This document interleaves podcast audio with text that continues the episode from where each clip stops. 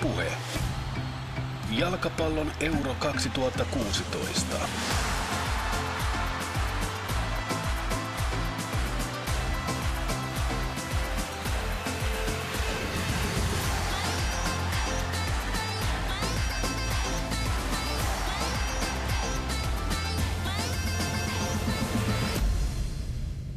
Alkamassa siis jättiläisten kohtaaminen Saksa-Italia. Monien mielestä se henkinen finaali pelataan jo nyt puolivälierän vaiheessa. Yleurheilun asiantuntija Erkka V. Lehtola, se tiedetään, Italia ollut se pahin mahdollinen vastustaja Saksalle arvokisoissa. Miten näet asetelmat tänne Mä ostan tuon henkisen finaalin tai moraalisen finaalin. Kaksi mun mielestä turnauksen vahvinta joukkoita tähän asti. Ja upea historia kummallakin maalla jalkapallossa voittanut paljon. Ja tosiaan, niin kuin sanotaan, kiinnostavaa, että Saksa ei ole pitkään aikaan pärjännyt Italialle. Ja, ja, ja et ilman muuta, mutta et edelleen silti, sitä huolimatta, mulle Saksa on tänään suosikki. Minkä takia? Heidän hyökkäyspelinsä on äärimmäisen monipuolista. Heillä on kuitenkin paperilla mielestäni paremmat pelaajat. Ja vaikka valmentaa Conte Italian on tämmöinen taktinen ero ja pystynyt rakentamaan lähestymisen seurajoukkojen kaltaisen organisoidun puolustussysteemin, joka, mikä myös hyökkää hyvin, niin Löövi on mikään edellisen teidän poika hänkään. Että hän on maailmanmestari, ollut useita vuosia joukkueessa, tuntee pelaajat, pelaat luottaa häneen ja Saksa on mun mielestä löytänyt tässä matkan varrella erilaisia lisämausteita oman pelinsä. No, Saksa Neuer ei päästänyt maaliakaan vielä tässä turnauksessa. Buffonillekaan ei ole tehty Irlanti-ottelussa. Yksi maali Italialle tehtiin, mutta sillä oli vähän semmoinen kakkosmiehistö. Italia ei kenettynyt kahta maalia enempää Euroopan mestaruuskisoissa ynnä muuta, niin onko semmoinen vähämaallinen kamppailu puolustuksen riemujuhlaa vai minkälainen intensiteetti ja semmoinen mä, mä uskon, että, että Saksa, Saksan pitää huomioida Italia ö, kaikin tavoin. Että Italia ei ole pelkästään joukko, mikä, mikä puolustaa syvällä, makaa siellä, kyttää vastaajaskoa, vaan Italia pystyy myös pelaamaan palloa, pystyy tulemaan alta pallon kanssa ylös. Ja siellä on hyviä harjoiteltuja malleja vaikka kuinka paljon. Saksa huomioi ne, mutta en usko tinki yhtään siitä omasta hyökkäyspeli-identiteestään pyrkii hallitsemaan palloa, ottamaan siltä tavalla kontrollin pelistä ja hyökkäämään yhtä monipuolista kuin tähänkin asti, eli käyttämällä laitoja, puolustajan vahvoja nousuja, aikaisia keskityksiä, kombinaatiota keskeltä, keskentä pelaa kedera juoksua ja syvyyteen palloja sinne. Se on äärimmäisen monipuolinen paketti. Ja tässä on vähän sellainen juttu, että kumpi näistä joukkueista äh, ikään kuin se tasapaino on ihan keskeinen asia ja miten se pidetään. Esimerkiksi Toni Kroos syöttää turnauksessa eniten palloja per ottelu. Miten Italia hänet huomioi, vai huomioiko mitenkään erityisesti? Uskon, että huomioi. Ja se on iso kysymys. Niin varmasti Cross siellä erityisvartioinnissa. Minkälaiset mielikuvat Italian pelistä ja Jerkka V. Lehtola sulle tuosta neljännesvälierästä? Italia riisui Espanjan täydellisesti aseesta niin taktisesti siinä 2-0 voitossa. Joo, loistava, loistava, varsinkin ensimmäinen puoli, ihan superluokkaa. Se, Eidän Pelle kärkiparina upeata yhteistyötä, paljon tosiaan ennalta sovittuja malleja, ja tämä kahden kärjen peli voi olla Saksalle myrkkyä. Saksallekin, se oli sitä Espanjalle, se voi olla Saksallekin. Ja, mutta siellä oli niin paljon hyviä juttuja. Se aggressiivinen pressi, joka lähti välillä ylempää, välillä syvältä puolustamista, vaskahyökkäyksiä, pallohallintaa. Italian pelissä oli kaikki. Ja sitten jatketaan vielä muutama sana tähän väliin tuosta Saksan pelifilosofiasta. Se oli paras mahdollinen kehukuulema Kontele, että Italia pelaa kuin seurajoukko. Mutta entäs Saksa sitten? Siellä on pitkä ollut yhdessä, kuten sanoit, ja jos peilataan tuohon neljännesvälierään, paperilla ainakin tietenkin heikompi Slovakia siellä vastassa, mutta 3-0 selvä jälkeen tietenkin Saksa siinä. Kyllä, ja Saksa on pikkasen etsi itseään alkutaipaleella, mutta sen jälkeen mitä on tapahtunut? Gomez on otettu sinne kärkeen, paransi Saksan peliä. Niin selvä profiili pelaa sinne erityyppinen kuin mitä Götze oli. Sen jälkeen löytyi Kimmi oikealle laidalle puolustajaksi.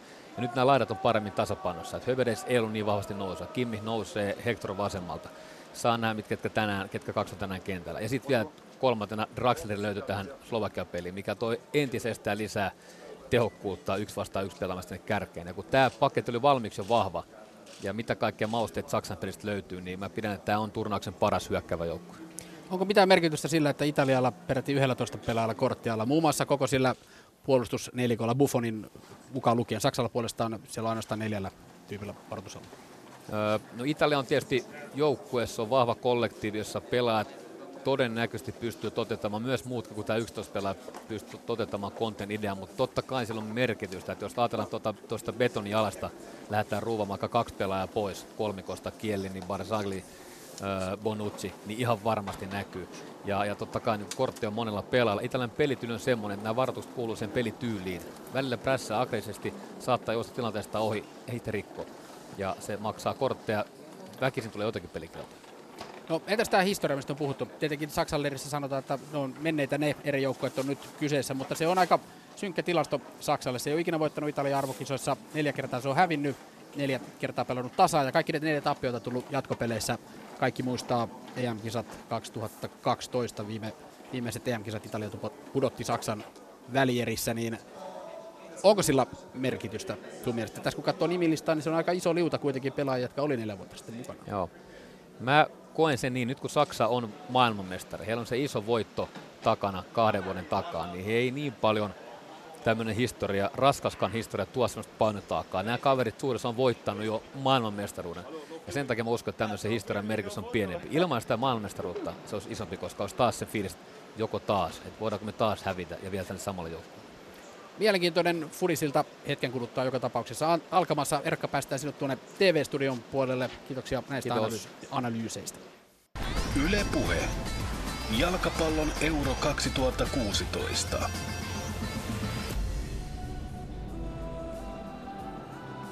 Näin se on. Simo Leinonen toivottaa hyvää lauantai-iltaa täältä Selostamon puolelta kaikille Yle Puheen kuuntelijoille. Jännittävä jalkapalloilta alkamassa.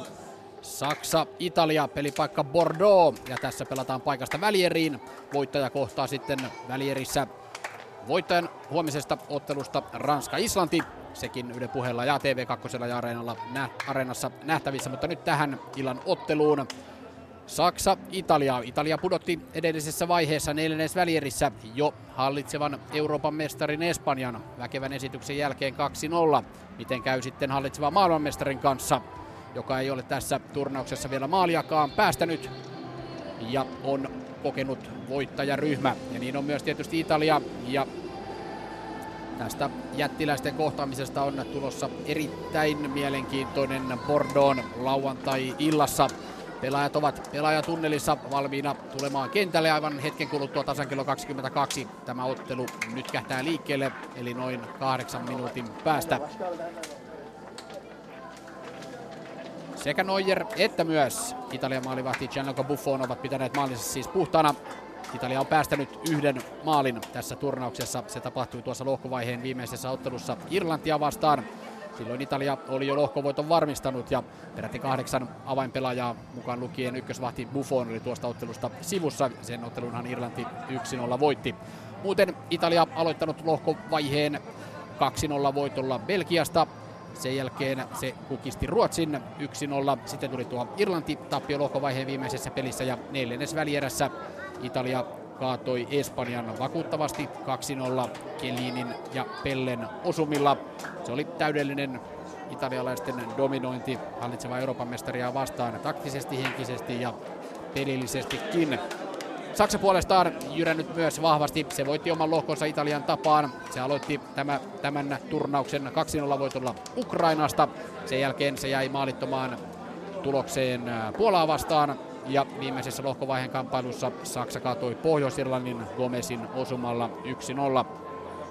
Neljännes välierissä Slovakia ei saanut oikeastaan mitään palaa Saksaa vastaan. Lövin soturit jyräsivät siinä 3-0 voittoon. Jerome Boateng, Gomez, Draxler siellä maalin tekijöinä. Ja näin nämä joukkueet, kestomenestyjät jalkapallon arvoturnauksessa kohtaavat nyt sitten jo puolivelerän vaiheessa tässä muutama päivän sisällä, pari päivää sitten ovat kohdanneet jo Wales ja Belgia. Wales eteni välieriin se tuolla 3-1 voitolla. Puola ja Portugali pelasivat tiukemman väännön. Sehän päättyi varsinaisen pelin jälkeen 1-1 ja rankkarikisassa lopulta Portugali oli vahvempi. 5-3 päättyi tuo rankkarikisa ja sillä Portugali eteni välieriin, joten Portugali-Wales välierät ottelu se pelataan keskiviikkona ja tämän otteluparin voittaja pelaa oman välieränsä sitten torstaina tuolta huomista Ranska ja superyllättäjä Islannin välisen voittajan ottelun voittajaa vastaan. Mielenkiintoisia asioita myös kokoonpanossa Italian leiristä muun muassa. Siellä, kuten tuossa Erkan kanssa ennen ottelua rupatellessa kävi ilmi, peräti 11 Italian pelaajalla on kortti alla, koko puolustuslinja siellä keltainen lappu alla, mutta sehän ei tähän peliin merkitse mitään. Jos Italia tästä etenee välieriin, niin siellä sitten ovat sitten sivussa tuo, nuo ykköspelaajat, joilla kortti on alla. Mikäli tässä sitten keltainen kortti eli varoitus tulee. Joukkueet astelevat Bordeauxssa kentälle. Sää näyttää olevan Bordeauxssa ihan hyvä. Puoli pilvistä, parikymmentä astetta lämmintä ja hienoja tifoja näkyy katsomossa Saksan maalin takana. Iso Germany lakana muun muassa. Joukkueet ja pelaajat ennen kaikkea ovat ryhmittyneet hienoon riviin keskiviivan tietämille, joten kuten tapana ollut, fiilistä nostatetaan kansallishymnen ja aloitetaan Italian hymnillä.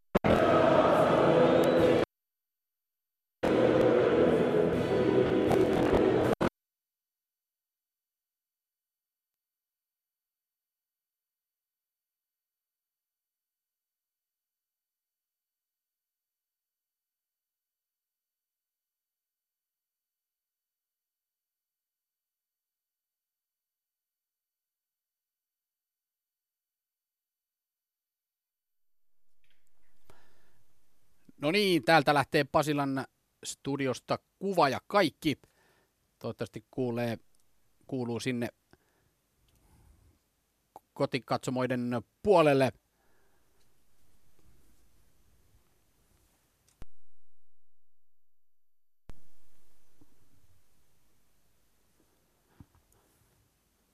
Täältä häviää tuo kansainvälinen kuvayhteys, mutta meillä on varayhteys onneksi täältä Pasilan selostamosta tuossa katsottavissa, joten pahoitellaan sitä, että nuo tausta-äänet Bordon stadionilta, upealta uudelta stadionilta, eivät valitettavasti sinne kotikatsomoon kuulu, eikä sitä myöten tänne selostamoonkaan, mutta toivottavasti vika saadaan korjattua mahdollisimman pian. Joka, joka tapauksessa kansallishymninsä laulaneet yleisön säästyksellä ja kaikki valmiina illan otteluun. Kokoonpanoihin on erityisesti Italian leirissä tullut muutamia muutoksia, niistä hetken kuluttua lisää. Gianluigi Buffon tuttuun tapaan maalilla. Sitten tuo Juven puolustuskolmikko Barzali, Bonucci, Chiellini muodostaa tuon kolmen topparin. yksikön tuossa Italian Buffonin neljännen Juve-pelaajan edessä Marco Parolo keskikentällä ja sitten siellä on Stefano Sturaro sekä Emanuele Ciaccherini keskikentällä ja laidoilla vasemmalla De Silio, oikealla puolella puolestaan Alessandro Florenzi. Graziano Pelle kaksi maalia tässä turnauksessa. Hänelle jo Southamptonin kärkimies siellä kärjessä tuttuun tapaan yhdessä Ederin kanssa. Siinä Italian aloitus kokoonpano tähän illan otteluun.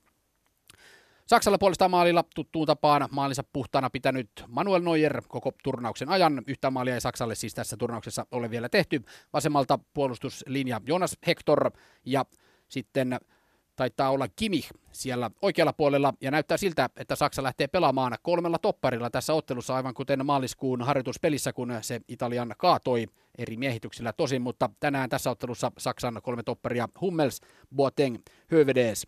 Näin asiantuntijamme tässä spekuloivat ja keskikentällä ei muutoksia. Toni Kroos, Sami Kedira siinä keskikentällä ja Özil, Gomez, Müller vapaamassa roolissa sitten tuolla Saksan kärkipäässä.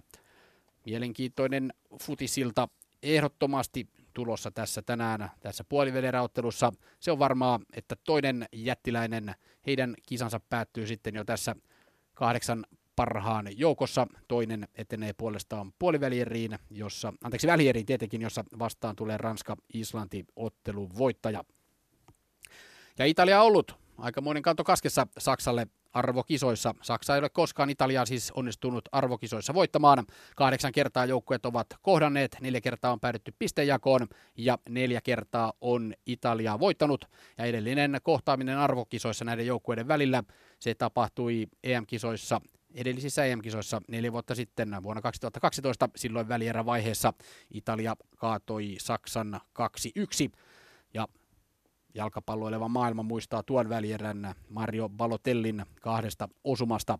Ösillä sitten vielä aivan ottelun lopulla rankkarista teki tuon Saksan kavennuksen, mutta se oli se Balotellin kaksi osumaa ja tuo ilman paitaa tapahtunut pullistelutuuletus, josta sitten levisi, tai se tuuletuskuva levisi sitten ympäri koko jalkapalloilevaa maailmaa. Muuten arvokisoissa myös Italia M-kisatasolla pudottanut Saksan peräti kolmesti välierissä 70, finaalissa 82 ja välierissä 2006. Italia voitti silloin 2-0 jatkoajan jälkeen Saksan ja eteni lopulta aina maailmanmestaruuteen asti. Kaikki Bordeauxssa on valmista. Pahoittelemme edelleen tuota, että tuota ääni tehoa ei sinne vastaanottimien toiselle puolelle kuulu, mutta selostus kuuluu ja kuva näkyy myös selostamoonkin, joten pysytte hyvin kärryillä tästä puolivälierät tapahtumista. Näin lähtee ottelu käyntiin ottelun erotuomarina Unkarin Viktor Kasai. Saksa tuttuun tapaan valkoisissa paidoissa, mustissa housuissa, valkoisissa sukissa, Italia puolestaan sinisissä paidoissa, valkoisissa sortseissa ja sinisissä pelisukissa lähtee haastamaan maailmanmestari Saksaa. Ja ottelu lähtee liikkeelle. Saksa tulee saman tien vasemman kautta. Pallo pelataan Italian äh, puolustusalueelle. Sieltä pallo Müllerille. Müller taaksepäin ja sieltä Saksa kierrättää vasemman kautta. Keskityspalloa ei tässä vielä tule. Lopulta sieltä pienet harhautukset vasemmalla puolella, noin kahdesta kympistä. Keskityspallo lähtee vasemmalla jalalla. Italian puolustus kuitenkin Leonardo Bonuccin johdolla päineen välissä. Saksalle pallo taaksepäin. Alimpana pelaajana Jerome Boateng, yksi Saksan tärkeimmistä lenkeistä tässä turnauksessa. Pelannut aivan loistavat EM-kisat tähän asti Jerome Boateng. Boateng pelaa pallon vasemmalle Mats Hummelsille. Hummels katselee mitä tekee, laittaa pystysyötön Italian puolustuspäineen välissä ja siinä ei saksalaiset tai italialaiset saa vastahyökkäystä aikaan. Pallo ta- takaisin Saksalle, joka pitää nyt eniten palloa tässä turnauksessa ylivoimaisesti. On tuota pallonhallintaprosentin kärjessä 69 prosenttia kaiken kaikkiaan tuo Saksan pallonhallinta ja sillä turnauksen kärkipaikka, mutta Italia on todistanut tietenkin tässä turnauksessa, että ei pallonhallinnallakaan hirveästi merkitystä ole, kun nuo hyökkäykset lähtevät oikeaan aikaan vähillä kosketuksilla nopeastikin pitkän puolustussession jälkeen tuonne vastustajan maalille aina päästään. Hummels pelaa laitaana. Toista minuuttia pelataan tässä puolivälierä kamppailussa Saksan ja Italian välillä. 0-0 tilanne. Saksa tulee oikea laittaa Joshua Kimi, joka tuolta oikean pakin tontilta varmasti paljon nousee. Nuori kaveri Kimmich on 21 vuotta Bayern Münchenin pelaajalla ikää oikealta Kediralle. Kedira myös vahva turnaus hänellä. Hän pelaa taaksepäin Hövedesille. Hövedes, joka siis nostettu tässä ottelussa kokoonpanoon Draxlerin tilalle. Julian Draxler ei siis tässä ottelussa aloita, aloittaa tuolla penkin puolella. Ja Italialta puolestaan Daniele De Rossi loukkaantumisen takia sivussa. Hänet korvaa Juventuksen Stefano Sturaro. Siinä kokoonpanon muutoksia Italian kokoonpanoon. Tiago Motta pelikielon takia puolestaan Italian keskikentältä sivussa. Antonio Canreva, pitkäaikaispotilas näissä kisoissa, sai tuon takareisivamman Ruotsia vastaan ja hän on myös edelleen sivussa tästä illan ottelusta. Nyt saadaan vähän ääntäkin Bordeaux stadionille. Sitä ei tietysti ollut siellä koko ajan, mutta toivottavasti sinne myös radio toiselle puolelle nämä tunnelmat äänen muodossa myös välittyvät. 0-0 tilanne Saksan ja Italian välillä. Kolme minuuttia pelattu. Italialla rajaheitto Saksan kenttäpäädystä. Florenzi on rajaheittoa menossa antamaan. Alessandro Florenzi, Rooman keskikenttäpelaaja.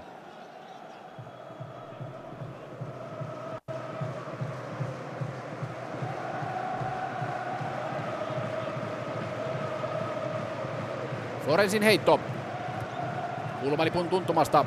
Se menee saksalaispuolustuksen kautta päätyrajasta yli ja näin Italialle kulmapotku. Ensimmäinen kulma tässä ottelussa, kun kolme ja puoli minuuttia on pelattu. Alessandro Florenzi kulmapotku antamaan oikealta puolelta. Ja Italian topparit varmasti nousevat myös tuonne rangaistusalueen sisään. Ja kulmapotku lähtee. Se annetaan matalalla tuohon 16 alueen sisään. Sieltä ongelmia, mutta lopulta Saksa selvittää tilanteen ja ohiveto reippaasti yli Saksan maaliin ja näin maalipotku Saksalle ja Manuel Neuer maalipotkua antamaan. Neljä minuuttia pelattu. Saksa-Italia 0-0 tilanteessa. Ja tosiaan tuo edellinen kohtaaminen maaliskuun lopussa. Silloin Saksa voitti 4-1 Münchenissä Italian ja se oli ensimmäinen voitto Saksalle 21 vuoteen Saapasmaasta. Mutta silloin Italialla täysin kakkoskokoonpano tuossa matsissa oli, mutta siinä oli onnistunut kokeilu Saksalta tuon kolmen topparin muodostelmassa. Chakrini tulee vasemmalta rangaistusalueen sisään, yrittää vetoa vasemmalla jalalla. Se menee saksalaispuolustuksen kautta päätyrajasta yli, joten Italialle lyhyen ajan sisään. Toinen kulmapotku, Chakrinin vasemman jalan veto kilpistyy saksalaistoppari Jerome Boatengiin ja näin kulmapotku vasemmalta puolelta Italialle.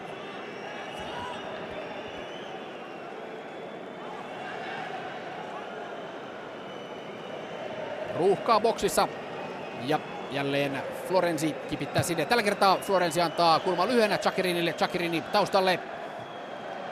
Desilio pelaa taaksepäin. Barzalille. Barzali levittää oikea laitaa, mutta siinä Saksan puolustuslinja hyvin noussut tuosta 16 alueen yläpuolelta noin 20 ja sinne jäädään paitsi jo asemaan Giorgio Chiellini, joka kulmatilanteessa oli mukana, on jäänyt sinne Saksan puolustuslinjan taakse. Ja näin paitsi on viehellys Saksalle vapaa potku. Oikealta tulee Niemannschaft. Harha syöttö kuitenkin. Italia nousee katkoon. Vastahyökkäykseen lähdetään ripeästi. Chakirini vasemmalla puolella. Vaihto koppien välissä. Pelaa taaksepäin Giorgio Chielinille. Chiellini lähtee nousuun. Tutut eri pari kengät, eri väriset kengät, ehkä eri pari. Se nähdään sitten illan otteista, ovatko samaa paria vai ei. Toistaiseksi ovat siltä ainakin vaikuttaneet, että samaa paria ovat olleet sen verran vahvasti on Juve-toppari tässäkin turnauksessa esiintynyt.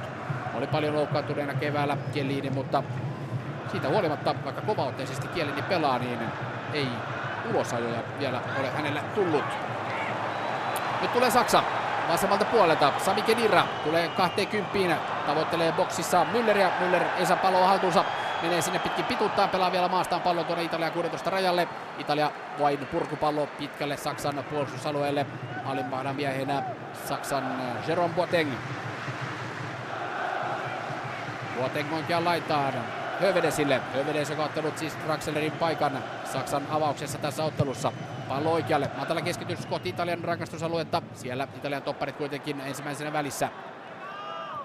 Antonio Conti, Italian päävalmentaja, tuttuun tapaan aivan tuossa sivurajan tuntumassa. Kädet viuhtovat sinne sun tänne, kun tummassa puvussaan Conte elää vahvasti mukana joka solullaan tässä ottelussa ja antaa ohjeita, antaa ohjeita milloin pitää prässätä enemmän, milloin vähemmän ja ohjailee siinä sitten huutojen säästämänä Italian aloituskokoopanoa ja tuota kymmenikköä, joka tuolla kentällä on tietysti maalivahdin lisäksi. Saksalla pallo omalla alueellaan, kahdeksas peliminuutti käynnissä. Kuuntelette Yle puheella puolivälirauttelua Saksa-Italia, joka on edelleen tilanteessa 0-0. Oikealle puolelle Kimi. Kimi pelaa boksiin sisään, yrittää oikealta puolelta tavoitella Kediraa.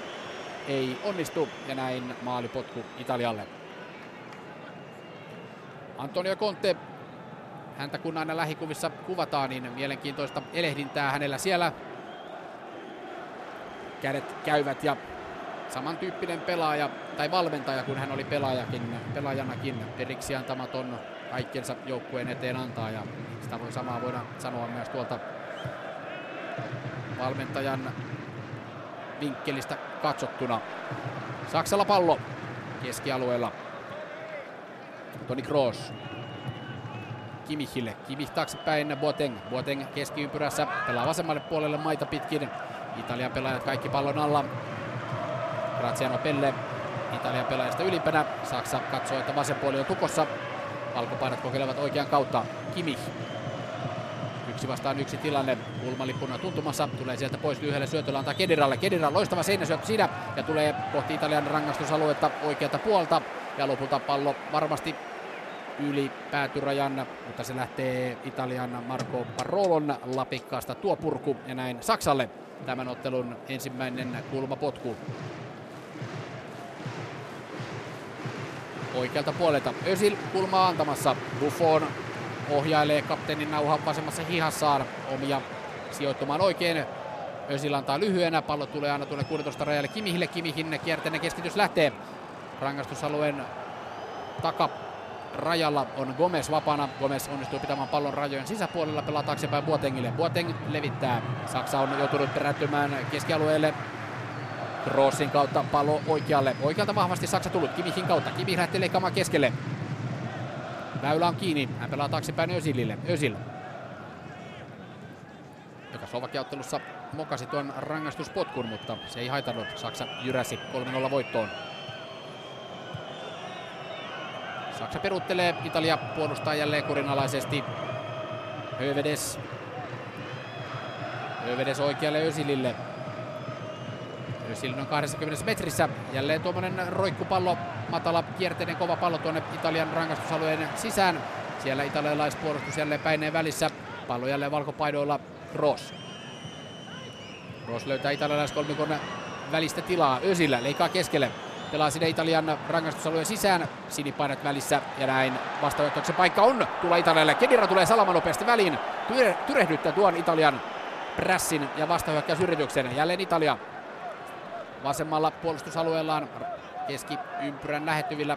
Pallo pelataan taaksepäin. Marco Parolo pelaa aina topparille Leonardo Bonuccille. Bonuccille, joka alusti aivan mahtavasti tuon Italian 1-0 osuman Belgiaa vastaan syötti pitkän roikkusyötön keskialueelta ja tuo roikkusyöttö tavoitti Chakerinin ja Emanuele Chakerini otti pallon komeasti alas ja pamautti Italialle tämän turnauksen avausmaalin. Bonucci ja Barzali muuten Italian toppareista ovat ainoat kaksi pelaajaa, jotka ovat pelanneet alusta loppuun asti kaikissa Italian otteluissa. Muuten Conte harrastanut aika paljon kierrätystä, peräti 22 pelaajaa on jossain vaiheessa tässä turnausta käynyt kentällä ja se oli iso ero esimerkiksi Espanjaa vastaan, jossa Vicente del Bost, päävalmentaja, tiiviisti ja uskollisesti tuota samaa avausnippua siinä ottelussa pelutti. 12 peliminuutti käynnissä, Saksa 0, Italia 0. Ei vielä maaleja. Ja tasaisia nämä väännöt ovat historian valoissa aina olleet Italia ja Saksan välillä. Ja Italia esimerkiksi ei EM-turnauksessa ole koskaan tehnyt kahta maalia enempää. Ja se on pitänyt maalinsa puhtaana, kun se on 37 euroottelua pelannut, niin niissä peräti 19 Italian verkkoon ei olla tehty maaliakaan. Ja kuten todettu, Saksakin tässä turnauksessa neljässä ottelussa pitänyt maalinsa puhtaana. Ja jos veikkauksia mietitään, niin vahvasti voi 0-0 tulla ja vähämaalinen ottelu ja tasainen ennen kaikkea, joten pitkän kaavan mukaan tässä saatetaan jopa mennä. Ja kun jatkopeleistä on kyse, niin 90 minuutin pelin jälkeen, jos peli on tasan, pelataan jatkoottelu. Tunnetaan tietysti myös jatkoaikana, mutta virallinen termi kuuluu jatkoottelu. Kaksi kertaa 15 minuuttia ja jos senkään jälkeen ei voittaja ole tiedossa, niin sitten mennään rangaistuspilkuille. Sami Kedira ottaa taklauksen vastaan keskialueella ja Juventuksen keskikenttäpelaajaa Löövin luottomiestä hoivataan siellä vasenta polveaan. Kedira taklauksen jälkeen pitelee. Kovaa tilanteeseen tulee Giorgio Kellini. Vetää pallo pois Kediran jaloista ja sen jälkeen pieni yhteen törmäys. Polvet kolahtavat siinä kovaa vastakkain ja siinä Kedira menee Kielinen taklauksen jälkeen nurin.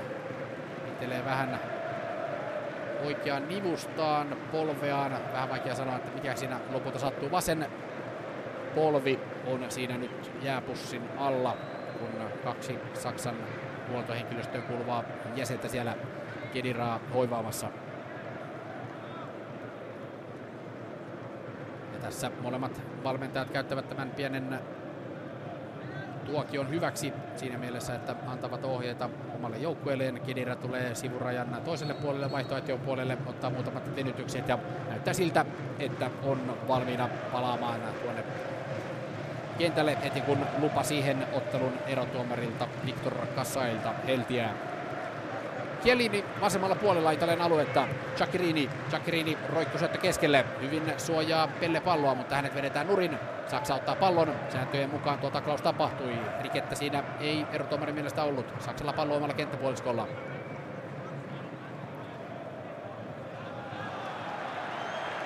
Ösillä otetaan tuosta tilanteesta pois. Sitten Kedira näyttää tuonne vaihtoehtion suuntaan, että vaihto pitää tehdä. Hän ei pysty ottelua jatkamaan. Ja saman tien Bastian Schweinsteiger, kokenut kettu, on siellä ohjeita ottamassa. Ainakin hän tuossa lähikuvissa oli sen näköisenä, että saattaa tuossa Kediran heti tässä alkuminuuteilla korvata.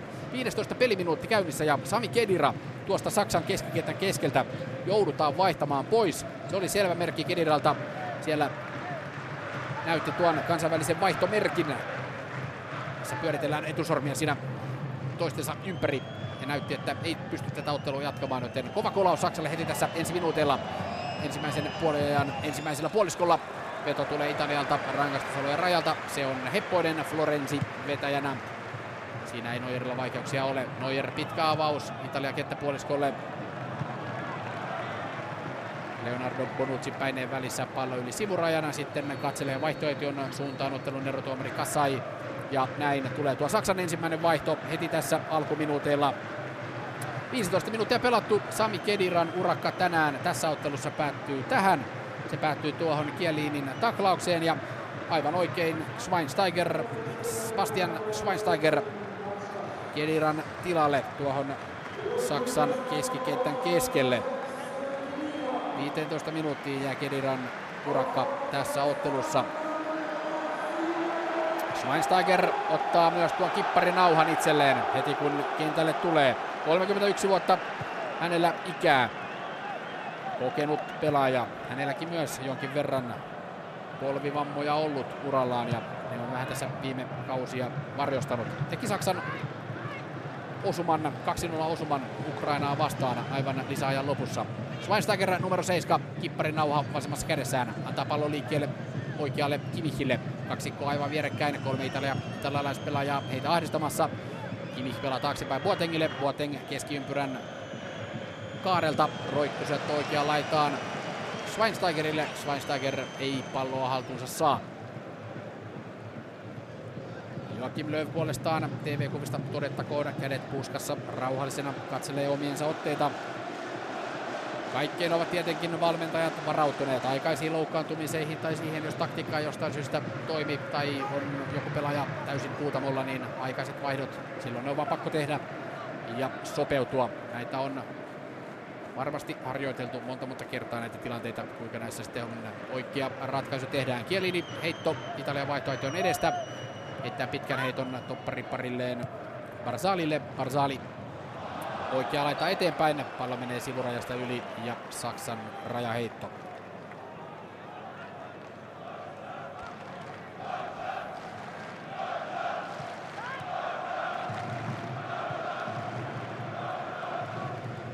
Pelipaikkana siis uuden karhea Bordeaux hieno stadion. Muun muassa joitakin huippurugbyotteluita jalkapallopelien ohessa järjestetty Bordeaux hienolla areenalla. Chiellini Italian rangaistusalueen vasemmalla puolella. Rauhallisesti Italia yrittää peliä rakentaa. Pallo palautetaan alimmalle pelaajalle. Bonucille. Bonucci kierrättää oikealle. Saa pallon takaisin. Bonucci Chielinille. Chiellini Bonucci. Pallottelevat keskenään. Sitten pallo pelataan oikealle puolelle. Kiirettä ei tietysti Italialla ole. Katsovat pelaajat rauhassa, mikä on Saksan prässin aste ja prässin aggressiivisuus, kuinka hanakasti siellä palloon tullaan. No ei tulla hirveän hanakasti, Schweinsteiger käy vähän katsomassa Chakirin ja Chakirin katsoo, että väylä on tukossa, antaa taaksepäin. Pientä viheilystäkin, Parolo tippunut sinne toppareiden väliin pelaamaan palloa. Sen jälkeen Eder kaksi kappailussa tullut alas, voittaa pallon. Italia pelaa pallon kohti oikeaa puolta, Saksan kulmalippua kohti.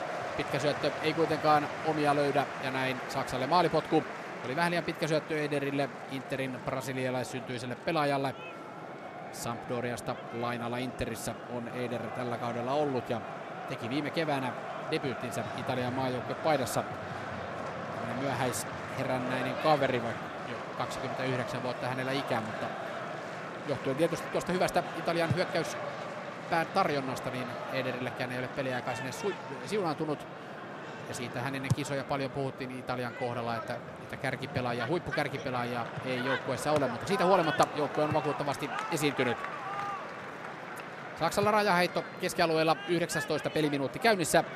Saksa 0, Italia 0, puolivälierä kamppailu. Paikasta neljä joukkoa tässä pelataan. Portugal ja Wales siellä jo ovat. He kohtaavat keskenään keskiviikkona.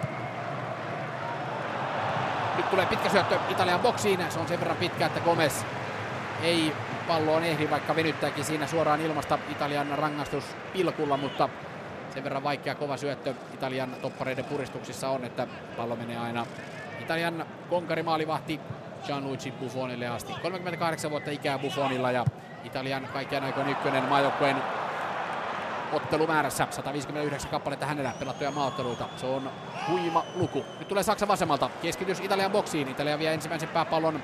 Pääpallon jälkeen oikealle puolelle Müllerille. Müller pelaa taaksepäin Kimihille. Kimi 20 metriä maalista.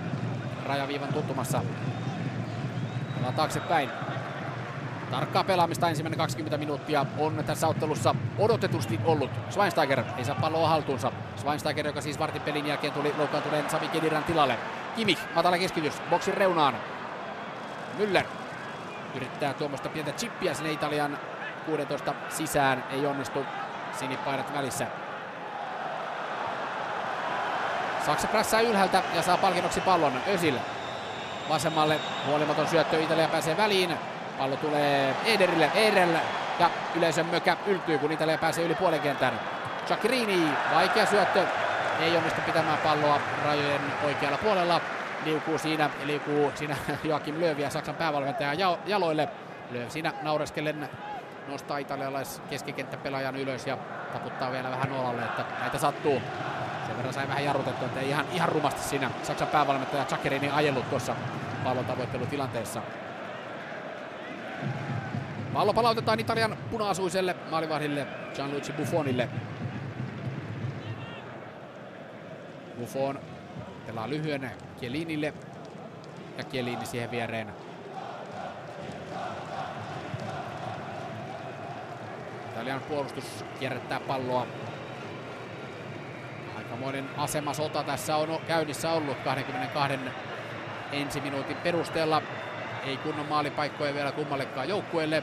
Ja jos vertaa vaikka tuota Italia-Espanja-ottelua, niin Italiahan vei siinä heti avausjaksolla menneen tullen ja järjesti tukun upeita tilanteita ja vain David De Gean huippuotet pitivät huolen siitä, että tuo ottelu päättyi vain 2-0 Italialle. Niin selkeä tuo Italian ylivoima tuossa ottelussa neljännesvälierä-ottelussa hallitseva Euroopan mestaria Espanjaa vastaan oli. Kimich puolestaan ollut paljon pallossa. Saksan Joshua Kimich. Kova taklaus tulee Desiliolta. Kimich vedetään tuossa nurin. Joakim Lööv aivan hänen silmiensä alla tuo Desilion taklaus tapahtuu ja Siinä pallon tavoittelutilanne. Vapaa potku ei kuitenkaan tule. Saksan rajaheitto.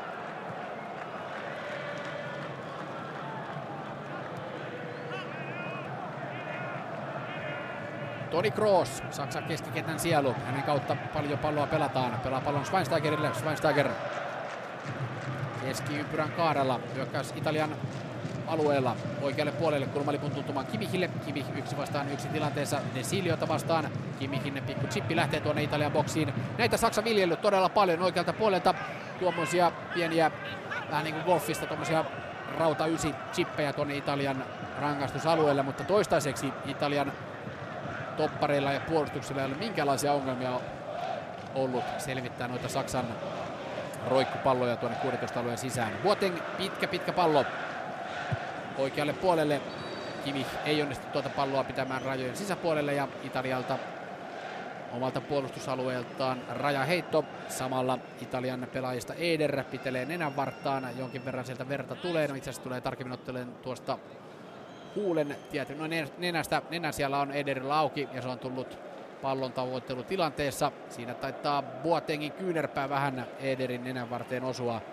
Saksalais parin kyynärpää ikävän näköisesti lähikuvissa. Tässä juuri pääsee tarkastelemaan TV-kuvista, niin aivan siihen nenän kärkeen tuo Boatengin kyynärpää osuu ja varmasti tekee Ederillä kipeää. Hän lähtee paikattavaksi verta vuotavana, kun näitä pelejä ei saa pelata.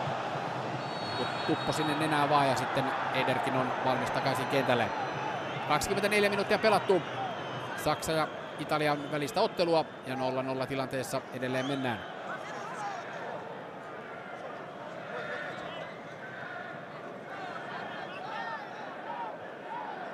Joakim Löw, Saksan päävalmentaja samalla kuin Ederkin tuonne kentälle takaisin tulee. Joakim Löw sanoi ennen ottelua, että kisojen kaksi parasta joukkuetta ovat tässä vaiheessa ehdottomasti vastakkain. Sanoi myös, että heillä ei minkäännäköistä Italia-traumaa johtuen tuosta lopputurnaushistoriasta, niin niitä ei Saksalla ole. Ja Saksalla tietenkin lähes tällä samalla miehistöllä se ydin on ollut sama, mikä tuon maailmanmestaruudenkin voitti kaksi vuotta sitten Brasiliassa.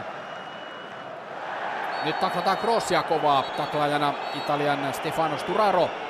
Pelaa vasta neljättä maaotteluaan ja tuli tuonne De Rossin paikalle Italian keskikentälle. Stefano Sturaro, Juventuksen pelaaja. Taklaa kovaa Crossia ja Sturaro oli sinänsä mielenkiintoinen. Että oli vähän ristiriitainen valinta. Hänen valintaa pitkään kritisoitiin, miksi Conte hänet tuohon Italian miehistöön otti.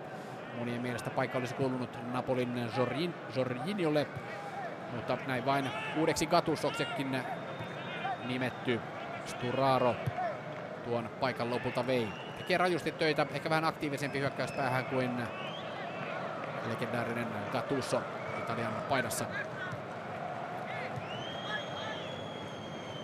Saksa vyöryy rauhallisesti palloa siirrellen Italian kenttäpäätyyn. Italian puoliskolle poikittaa syöttö Övedesille. Övedes Jälleen ilmapallo tuonne Italian toppareiden väliin. Mielenkiintoinen kyllä tämä Saksan valitsema taktiikka, että sinne ei maita pitkin pelata. Sen verran vahvoja kyllä nuo italialaiset topparit ilmassa ovat, mutta jostain syystä jatkuvasti Saksan noita roikkupolloita Italian 16 alueen sisään heittää. Toistaiseksi, jos Espanjaa vastaan Italia nopeasti lähti vastahyökkäyksiin ja sai tilanteita aikaa, niin Saksa on kyllä kotiläksynsä totutusti tehnyt. Ja tuo kolmen topparin, to, topparin muodostelma on kyllä pitänyt huolen siitä, että siellä ei Eder ja Pelle pääse palloihin ollenkaan, ei pääse pudottelemaan toiseen aaltoon. Saati sitten voittamaan kaksikamppailuita ja siinä mielessä pääsemään nopeisiin vastahyökkäyksiin. Eli Hummels, Boateng, Hövedens muodostaa tuon Saksan kolmen tupparin ryhmän. Saksa vasemmalta palloa tavoitellaan. Müller ei koskaan palloon pääse. Müller maaleja liukuu hihnalta MM-kisoissa, mutta nyt EM-kilpailuissa ei ole maalihana vielä Thomas Müllerillä auennut. 27 minuuttia täynnä. Saksa Italia 0-0. Nyt tulee pitkä roikkupallo sinne. Saksa vie tuon pääpallon. Siinä on kuitenkin pillisoinut. Rike on tapahtunut. Schweinsteiger puskee pallon maaliin, mutta siinä on kokenut keskikenttä pelaaja jo rikkonut Italian puolustusta. Taitaa olla Desilio, joka siinä pääpallon tavoittelussa on. Desilio vastaan Schweinsteiger. Schweinsteiger käyttää käsiään tuossa vitosen viivalla sen verran pahasti, että siinä katsotaan rikkeen tapahtuneen ja näin ollen Tuo tuuletus Saksalta on ennen aikaista. Pilli on soinut. Tilanne edelleen 0-0. osoitus kuitenkin siinä, että kyllä roikkupallot saattavat jopa onnistuakin. Sitten rikotaan keskiympyrässä italialaispelaajista Sturaroa. Mats Hummels rikkojana, Italialla vapaa potku. Italia yrittää maita pitkin puhkoa Saksan puolustuslinjaa. Ei onnistu. Nyt tulee Müller vastahyökkäykseen. Saksalla 4 vastaan 3 hyökkäys. Müller tulee 20. Hyvä liukutaklaus. Loistavasti pelaa taaksepäin Sturaro. Ja näin pysäyttää siinä Müllerin etenemisen. Italia ottaa pallon. Tässäkin ottelussa 64 prosenttisesti tähän mennessä Saksa pitänyt palloa Italian 36 vastaan. Sturaro ehtinyt jo tuonne hyökkäysalueelle. Puolen vaihto Chakirinille. Chakirini vasemmalla puolella. Leikkaa keskelle. 20 metriä matkaa maaliin. Chakirini. Chiellini vasemmalle. Desilio. Vaikea syöttö. Desilio ei saa palloa alas ja Italian hyökkäys päähän. Jos katsotaan, niin vasemmalta puolelta sieltä Saksan rajaheitto aivan kulmalipun tuntumasta. Conte rajusti käsiään huittoen antaa ohjeita omilleen. Joakim Löw, Saksan päävalmentaja sen sijaan kädet hillitysti taskussa. Katselee menoa. Toistaiseksi taskussa myös Löövin kädet pysyneet vielä. Ei ole noita nuhkimisia tullut, mistä kohu tuossa alkuvaiheessa tästä turnauksessa aiheutui. Pitkä pallo kohti keskiympyrää. Italian puolustuslinja tiiviinä. Bonutsin johdolla Bonucci nappaa helposti pallon tyylikkäästi ennen kaikkea. Antaa Desiliolle. Desilio matala syöttö. Hyvin pelataan siinä yksi yhteen tilanne Pellen ja Ederin välillä. Vastahyökkäystä ei kuitenkaan onnistuta päättämään. Saksan puolustus hyvin hereillä. Nyt on vähän vauhtia tullut lisää tähän otteluun. Pitkä syöttö kohti Gomesia. Gomez katselee sinne avustavan erotuomarin suuntaan. Onko hän paitsiossa? Ei ole. Kielini säntää perään. Gomez käyttää käsiään sen verran, että Italialle vapaa potku. Kohti oikeaa kulmalippua pelattiin roikkupallo Gomezille. Gomez ei aivan oikein ollut paitsi, jossa katseli siinä vähän epävarmasti vielä avustavan suuntaan. Lähti sitten juoksukilpailuun Kielinin kanssa ja rangaistus oli oikealta puolelta Kielini sai pallon sivurajasta yli, mutta sitä ennen oli rike tapahtunut Gomezilta ja näin Italialle vapaa potku.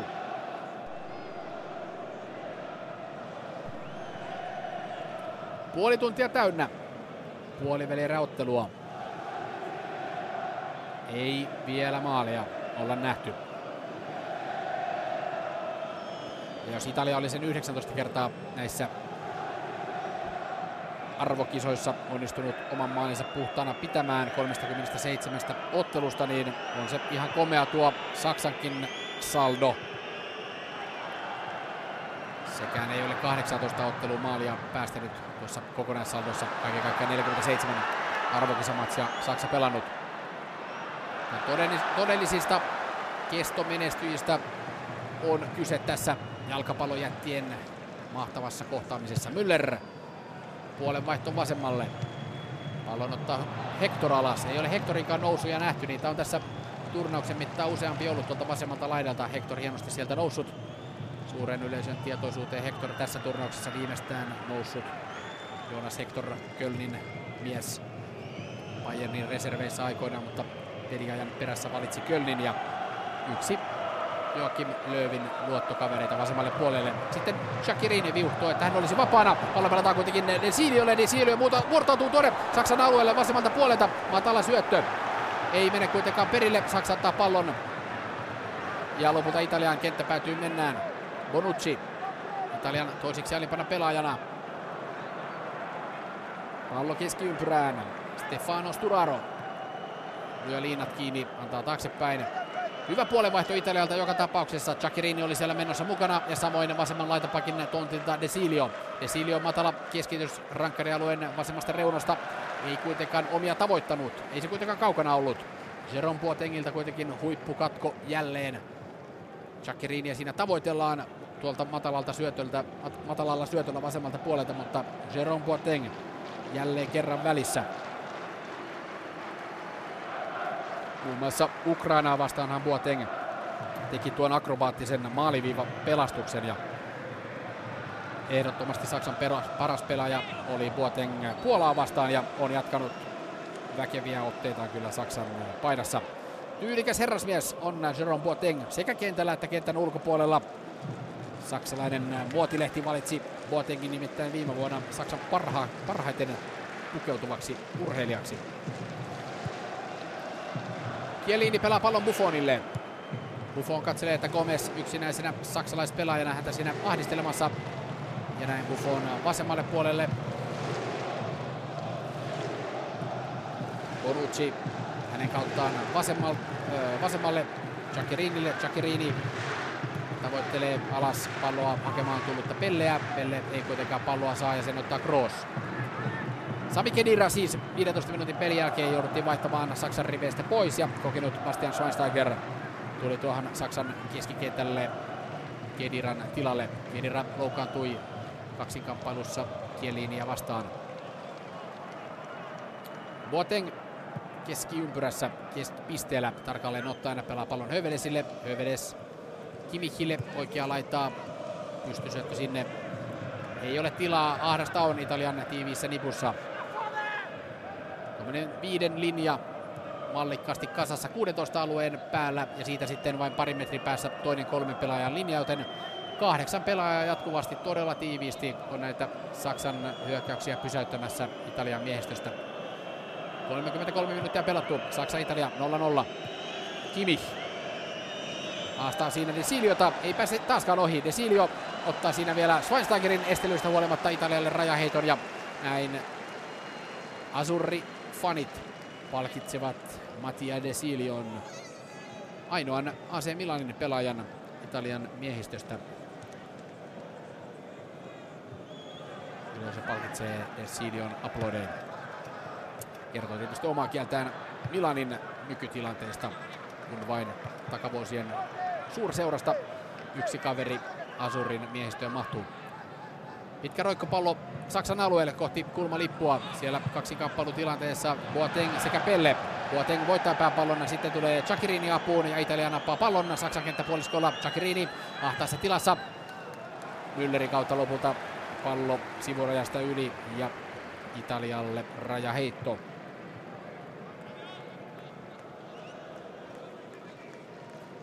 Uran paras kausi.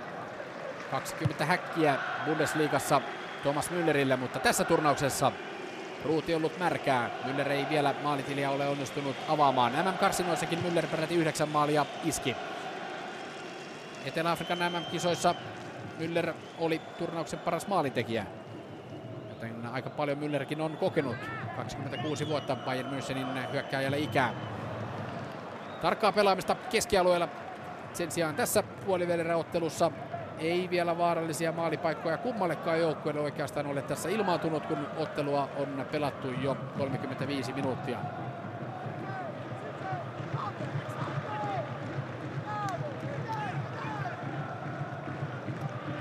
Joshua Kimi pelaa pallon taaksepäin.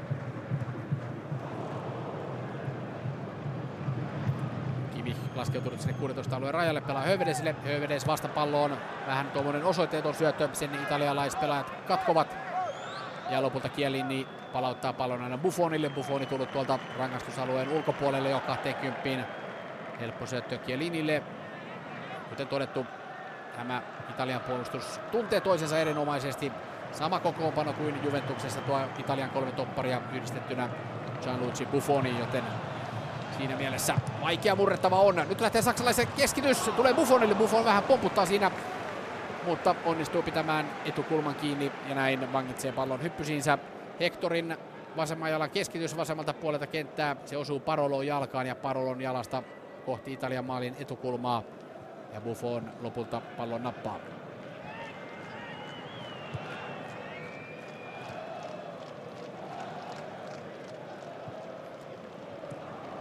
Marzali pelaa pallon Parololle. Parololle.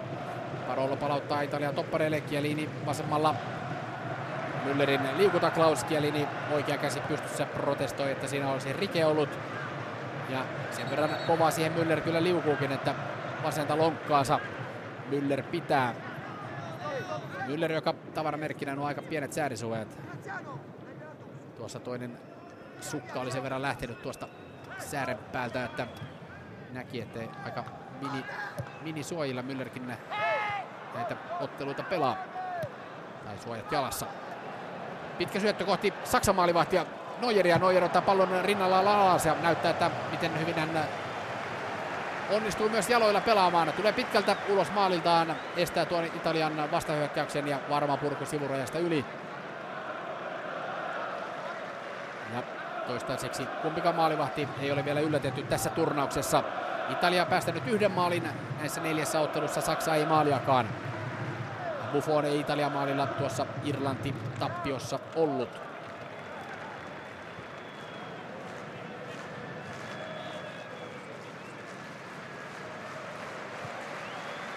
Kielini. Kielini Bonucci syöttöjä, vaikka kuinka paljon on ollut kävelyvauhtia tällä hetkellä mennään. Saksakaan ei ole innokas prässäämään, kun Italialla pallo syvällä omalla alueellaan.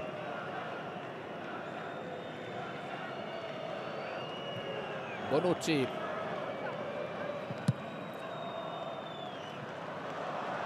Syöttö tuonne Saksan alueelle. Ja saksalaiset eivät anna yhtään tilaa. Tarkkaa pelaamista. Schweinsteiger. Häntä revitään. Desilio sen tekee. Schweinsteiger pysyy pallossa. Matala pallo tuonne Italian boksiin.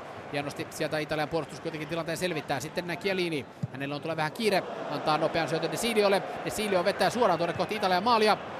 Mutta loistavasti käy pallon italialaisten kannalta Florensi hakemassa ja selvittää tuon korkean pallon, minkä Desilio lähetti. Saksa tulee jälleen Kimi. Ja jälleen roikkupallo tuonne Italian boksiin. Menijöitä ei ole. Ja rauhallisesti Alessandro Florenzi palauttaa pallon päällään Buffonille. Buffon antaa peukut ylös sinne Florensin puolustusvelvoitteiden hoitamisesta.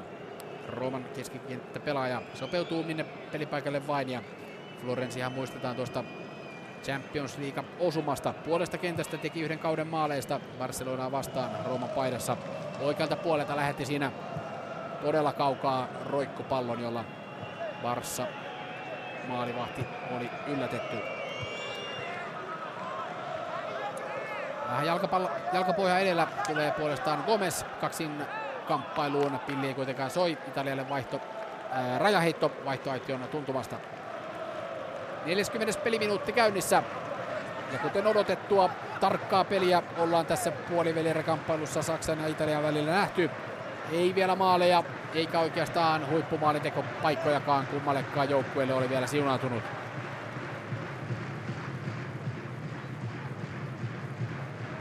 Ei ole myöskään Graziano Pellellä kauheasti tilaa Saksan kenttäpuoliskolla tilanteita rakentaa.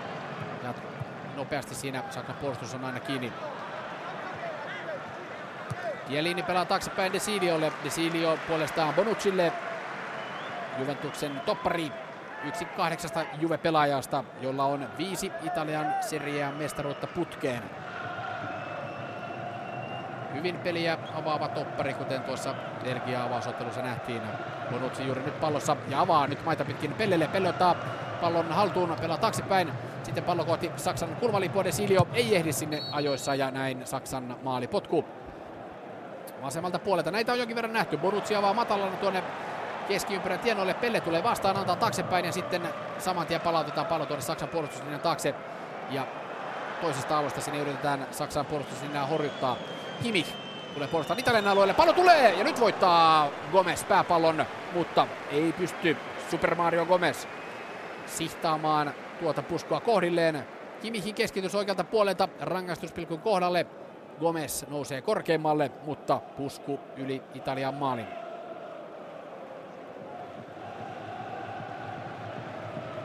Lainalla Besiktasissa Turkin liikassa on Mario Gomez.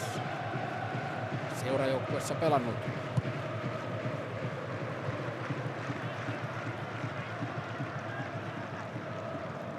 Saksalla pallo keskiympyrässä. Mülleriä tavoitellaan. Müller vasemmalle. Hector. Yksi hyvä nousu tässä ottelussa Hectorilta nähty. Nyt hän ei sitä tee, vaan pelaa taaksepäin. Italialla jälleen kaikki pelaajat syvällä omalla kenttäpuoliskolla, kaikki pallon alla. Ylimpänä pelaajana Graziano Pelle viittelee siinä Chakirinille, että menehän sinä ottamaan Hövedes, jos hän nousuun lähtee. Hövedesillä ei haluja ole, hän antaa pallon taaksepäin Boatengille. Boatengilta pitkä pallo vasemmalle puolelle Italian rangaistusaluetta. Kakkospallon tulee terävänä puolestaan Hummels. Hummels voittaa siinä kaksinkamppailussa italialaiset pelaajat pelaa Hectorille. Hector pallo taustalle. Nyt on vetopaikka Saksalla. Veto lähtee. Pallo edelleen Italian pilkulla. Sitten huonosta asennosta siinä. Yrittää Gomez vetää. On sen verran huonosti siinä, että ei saa kunnon vetoa kohti Italian maalia. Anteeksi, se on Müller, jolla on edelleen tuo maalitili avaamatta. Vasemman kautta ja aikamoinen flipperipallo sen jälkeen rangaistusalueen sisällä. Pallo tulee vähän yllättäenkin Müllerin jalkaa. Müller täysin seisovin jaloin yrittää siinä sisäsyrjä vetoa, mutta ei saa voimaa taakse ja se menee helposti Buffonin torjuttavaksi. Osoitus kuitenkin siitä, että Italian tiivis puolustusnippu on sekin murrettavissa. Nyt tulee Italia. Se on Saksan kenttä puoliskolla vasemmalla puolella. Eder. Keskikentällä on tilaa. Parolo oikealle puolelle. Keskitys boksiin. Saksalaiset korkeimpana, korkeimmalla ottavat tuon pääpallon. Nopea prässi Italialta. Rangaistus on kulmalta. Chakirini vetää. Schweinsteiger saa jalkansa väliin. Italialla edelleen pallo. Chiellini. 43 minuuttia pelattu. 0-0 edelleen tilanne Bordeaux lauantai-illassa. Vasemmalta lähtee pitkä roikkupallo Chakirinille. Tilanne ei ole paitsio. Chakirin aivan sillä päätyreen tuntumassa. Pallo tulee siellä taustalle. Italialaisia kuitenkaan ole kun nyt tulee toisten aaltoa. Veto tulee. Se menee vasemmalta puolelta Saksan maalin ohi. Kimmo Kensi siinä vielä ottaa. Sturaro toisesta aallosta pääsee kokeilemaan. Hyvä nousu jälleen. Ja se on nimenomaan Bonucin pitkä roikkupallo koko Saksan puolustuslinjan yli. Chakirini ottaa pallon haltuunsa, tulee kohti vasenta tolppaa. Keskitys, matala keskitys Saksan puolustuslinjan taakse. Sturaro pääsee tykittämään vastapallosta, mutta se osuu kenen, kenenkään päähän muuhunkaan kuin Jerome Boatengiin ja hänen jalastaan pallo päätyy rajasta yli. Italialle kulmapotku. Ei ole yllättävää, että Boateng tuossa jalkoinen välissä. Ehdottomasti ottelun paras maalipaikka kuitenkin tässä nähtiin, kun 44. peliminuutti on käynnissä. Italialle kulma vasemmalta puolelta. Lorenzi antaa. Saksa vie pääpallon. Italialle rajaheitto 16 alueen kohdalta oikealta puolelta kenttää. Ja nuo on vaarallisia Bonuccin italialaistopparin pitkät pallot.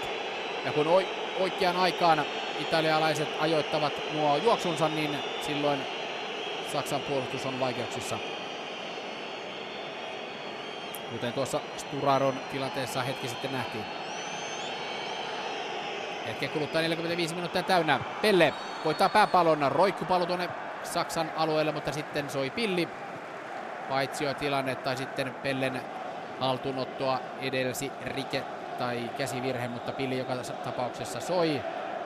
Kädellään siinä palloa pelaa Pelle pääpallotilanteessa ja näin.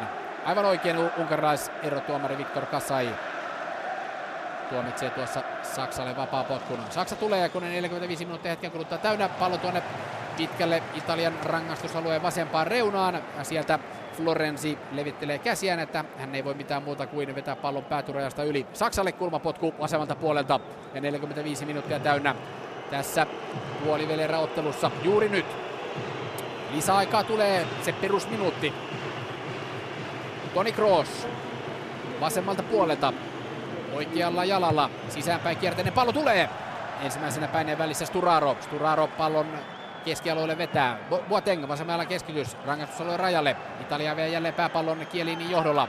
Saksa peruttelee omalle kenttäpuoliskolleen Kimich Katselee siinä olkansa yli, että Chakirini on sen verran kova tulossa ahdistelemassa, että katsoo parhaakseen antaa pallon Neuerille. Neuer pitkä avaus vasempaan laitaan. Saksa vie ensimmäisen pääpallon. Kakkospallon ei ole menijöitä. Sen nappaa Bonucci. Bonuccilta erittäin vahva ensimmäinen puoliaika. Ei pelkästään noiden katkojen takia, vaan myös pelin avauksen suhteen. Ross. Puolenvaihto oikealle. Kimi. Vaikea pallo. Ei onnistu pitämään palloa kentän puolella ja Italialle rajaheitto omalta puolustusalueelta.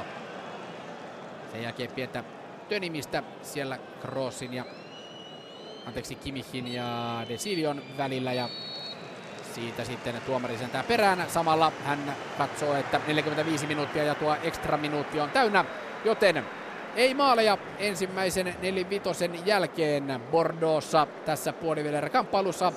Saksa nolla, Italia nolla. Tarkkaa pelaamista jatkuvasti tässä oli.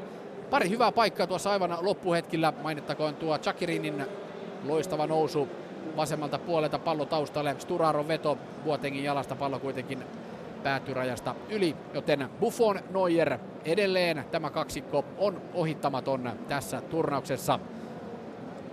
Mielenkiintoinen toinen puoli aika varmasti näiden kahden futisjätin osalta nähdään tuossa toisella jaksolla, joka reilun 15 minuutin päästä alkaa. Tässä tauolla tuttuun tapaan lähdetään pallopoikien kyytiin ja tässä lauantailla ratoksi hyvä teema. Italia entusiasti Jukka Pakkanen, joka kertoo omasta omia jalkapallotarinoita, jotka tietysti liittyvät Italiaan sekä hänen vahvasti kannattamaansa seurajoukkueeseen Interiin. Palataan hetken kuluttua ääneen. Yle Puhe. Jalkapallon Euro 2016.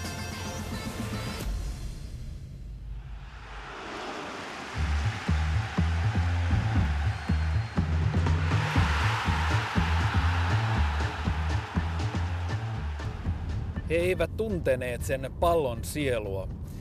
Se antautui ilman ja taivaan keveälle voimalle, leijui keväisen Helsingin yllä ja näki allaan torneja ja kirkkoja ja valaistuja puistoja ja pimeitä taloja ja kääntyviä raitiovaunuja. Ja sitten vielä kerran se palasi niiden 12 miehen ylle. Se tunsi iloa heidän elämästään ja sääliä ja surua, mutta se löi tunteensa takaisin ja painottomana ja vapaana, vapaudestaan humaltuneena, se jätti kentät ja kadut ja talojen välissä liukuvat raitiovaunut ja jäi leijumaan meren ylle kuin pieni ruskea kuu. Aika kaunisti voi kirjoittaa futiksesta. Jalkapalloon liittyy aika vahvasti se jalkapallon romantiikka ja jalkapallosta kirjoitetaan just tosi paljon tosi kauniisti. No, aika paljon on tuommoisia kaunokirjallisuusteoksia tehty. Jos vertaat vaikka jääkiekkoon, niin tuommoista proosaa niin ei, ei ole kyllä tota, läheskään yhtä paljon kiekosta mm. kuin futiksesta. Se on ihan totta ja jollain tavalla jalkapallo on aina sytyttänyt myös runoilijoita iskemään aika kauniitakin teoksia ja kai se jostain kertoo mitä tämä laji sitten ihmisille merkitsee. Puhut niin kauniisti jo, niin mä oon ihan sanaton. Meidän seuraava vieraskin muuten kirjoittaa aika kauniisti ja tämä ote oli muuten hänen kirjastaan nimeltä Jalkapallo taivas. Voitaisiin lähteä tapaamaan meidän seuraavaa mielenkiintoista tarinan kertojaa. Saanko sanoa nimen jo? Sano vaan. Kerronko? Kerro vaan. Jukka Pakkanen, interisti, kirjailija, pyöräilyasiantuntija. Jalkapalloromantikko. Moi. Moi moi. Terve pallopojat. Tervehdys. Terve, terve. Kiitos kutsusta. Kiitos. Kiitos. Noi läpökkäät on heti huomioitava kyllä. Kyllä. Interin väreissä ollaan vastassa. Kiitos Jukka. Päästiin tänne pallopoikien kanssa vieraaksi kotiisi. Jalkapallosta kirjoitetaan aika kauniisti ja runollisesti ja niin olet sinäkin tehnyt sellaisen tietynlaisen uravalinnan. Niin. Mä olen kirjoittanut paljon eh, enimmäkseen aivan muuta, kuin jalkapalloa tai, tai urheilusta ylipäätään. Mutta jalkapallo on, mulla on ollut yksi, yksi teema kyllä parin yli 20 vuoden ajan, 25 vuoden ajan, on ilmestynyt muutama jalkapalloaiheinen teos. Ja jalkapallo nyt on niin suuri, suuri kerroksinen peli, että, että sitten kun on tämmöinen krooninen romantikko, niin lähestymiskulma, lähestymistapa on, on antaumuksellinen romantisointi. Ja mun mielestä jalkapallo kestää kyllä sen.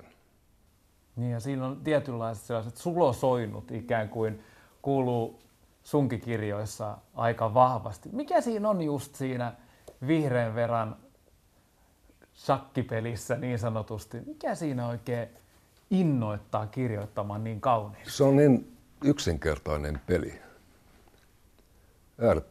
Äärettömän yksinkertainen ja vaikea. Pallo ja jalka on vaikea yhdistelmä. Jalkapallo ei ole taidetta. Eikä Jari Litmanen tai Pele joka on mulle kaikki aikojen suurin pelaaja ollut taiteilija. He olivat jalkapalloilijoita. Mutta he antoivat eh, syötöillään, eh, oivalluksillaan ynnä muulla hetkiä, jotka muistuttavat taidetta. Pier Paolo Pasolini, italialainen runoilija elokuvaohjaajansa, sanoi aikoinaan, että kirjoitti aikoinaan esseessä kymmeniä vuosia sitten, että Serie A:n paras maalintekijä on vuoden runoilija. Pasolini eritteli eh, Interin Sanomat Zolan ja Milanin Gianni Riveran pelityylejä. Ja hänelle, hänelle Rivera oli runoilija ja Mazzola proosarunoilija, jonka oivallukset olivat vielä suurempia kuin Rivera. Että tällaista jalkapallo on. Siitä, tällaista voi saada irti. Eikö hän jaotellut pelipaikatkin just aina näiden kirjallisuustyylien mukaan? Joo, joo, kyllä. Kyllä näin oli. Joo. Albert Camus, Nobel-kirjailija, joka oli suuri jalkapallon ystävä, niin sanoi, että kaiken, minkä tiedän moraalista, tiedän jalkapallokentältä. Siis suurin piirtein näin. Tämä on hyvin paljon käytetty lause. Ja tämä, siinä on mun mielestä se, se vinha perä, että, että jalkapallo muistuttaa elämää siinä, että kun pelaaja on yksin pallon kanssa, hänen täytyy tehdä jotain nopeasti, syöttää, kuljettaa, laukaista jotain. Ja samoin, samoin elämässä elämä koostuu valinnoista. Ja tästä, tästä pelaajan teosta voi seurata paljon hänelle itselleen, joukkueelle, seuralle, valmentajalle, jopa maalle. Yksi ainoa harhasyöttö tai loistosyöttö voi ratkaista hirveän paljon. Jalkapallokatsomossa niin kuin tunneskaala laidasta laitaan on käytössä onnesta, häpeästä, vahingon ilosta. Kaikesta sen parin tunnin aikana katsoja saa olla ihan vapaasti tunteidensa vietämänä. Sitten tulee kotiin ja, ja tota, palaa arkielämään ja odottaa seuraavaa matsia. Liittyykö Jukka sun jakamasi tarina, jonka haluat kertoa pallopojille juuri rakkaaseen seurasi internationaaleen? Joo, liittyy, mutta sitä enemmän kerron pien, pienemmästä jalkapallosta ja omasta varhaismenneisyydestä kohtauksen, joka mulle on ollut äärettömän tärkeä. Ja mainitsin äsken, mä nuorena pelailin vähän jalkapalloa kaverini kanssa Lauttasaaressa ja tämä Sattis oli hyvä pelaaja, pelasi HJK junnossa, me oltiin jotain 13-vuotiaita. Ja tota, hän oli köyhästä perheestä. Tämä Sattis nyt on, on vaan tämmöinen nimi. Köyhästä perheestä ja äh, minä olin varakkaasta kodista ja, ja tota mun äitini antoi antoi kaverille mun vanhoja vaatteita ja tällaista. Ja meille tuli sitten kentällä riita jostain pikkuasiasta ja mä sanoin hänelle, että, että sun ei kannattaisi puhua mulle tuolla tavalla, koska mun äiti auttaa teitä. Muistan vieläkin sen, me oltiin nuoria kundeja se kaveri meni vähän syrjemmässä, kääntyi muu selin. Ja mä tajusin, että nyt mä olin sanonut jotain. Jotain, mitä ei saa sanoa. Se oli häpeää. Mä en, sen ikäisenä en, en tajunnut sitä tunnetta en, en niin löytänyt sen nimeä. Ja tota, tämäkin liittyy siihen, siihen, mitä Camus, Albert Camus sanoo jalkapallosta ja moraalista. Tämä ei ollut mikään ottelu, eikä, se oli vaan pikkupelailua. Mutta kuitenkin sen yhteydessä nyt minä opin 13-vuotiaana itsestäni jotain, jotain hyvin paljon. Joo, mutta sitten niin ylemmällä tasolla 20, 28. toukokuuta vuonna 1989 San Sirolla Inter pelasi Napolia vastaan ja varmisti Scudetton Italian mestaruuden neljä ennen sarjan loppua. Ja se, se, oli, se oli suuri, Lothar Matteus teki voittomaalin. Se oli suuri hetki ja tota, sen illan ja yön mä sitten imeydyin Milanon sinimustaan huumaan ja olin onnellinen. Tämä nyt on se mun suurin. Sitten oli Italia ja Länsi-Saksan loppuottelu 82 Espanjassa. Mä olin, en, en ollut paikalla, katoin Espoossa TVstä. Ja... Kireä. Tardelli. Ja takanurkkaan. Peli on ratkaistu. Marko Tardellin toinen maali, 2-0 maali oli, oli kaikkinen riemun juoksuuneen. Ja niin sitä on varmaan pyöritelty enemmän. Sitä on kyllä, joo. Ja tämä jatkuu vielä, vielä sen verran, että Tardelli valmensi Interia vuonna 1999 huonolla menestyksellä. Ja, ja mä kävin poikani kanssa Apiano Gentilessä Interin harjoituskeskuksessa. Se on pressitilaisuus treenin jälkeen. Tardelli puhuu lyhyesti. Mä menen sieltä tuolien välistä juoksen perään ja esittelin itseni ja pyysin anteeksi ja sanoin, että kuka mä olen. Ja kiitin, kiitin tästä Santiago Bernabeun loistavasta maalista ja ristinmerkistä. Ja puristin samaa kättä, jolla Marco Tardelli oli tehnyt tämän. Se oli hieno hetki. Ja hän sanoi, että grazie ja poistui. Kiitoksia Jukka. Kiitos. Kiitoksia. Kiitos pallopojat. Sam- samoin teidän seurassa oli hienoa olla ja pallo pyörii. Jos ei pyöri, niin pankaa se pyörimään. Laitetaan niin. Hyvää kesää. Hyvä, kiitos. kiitos. Hei. Hei. Kiitos, moi moi. Moi.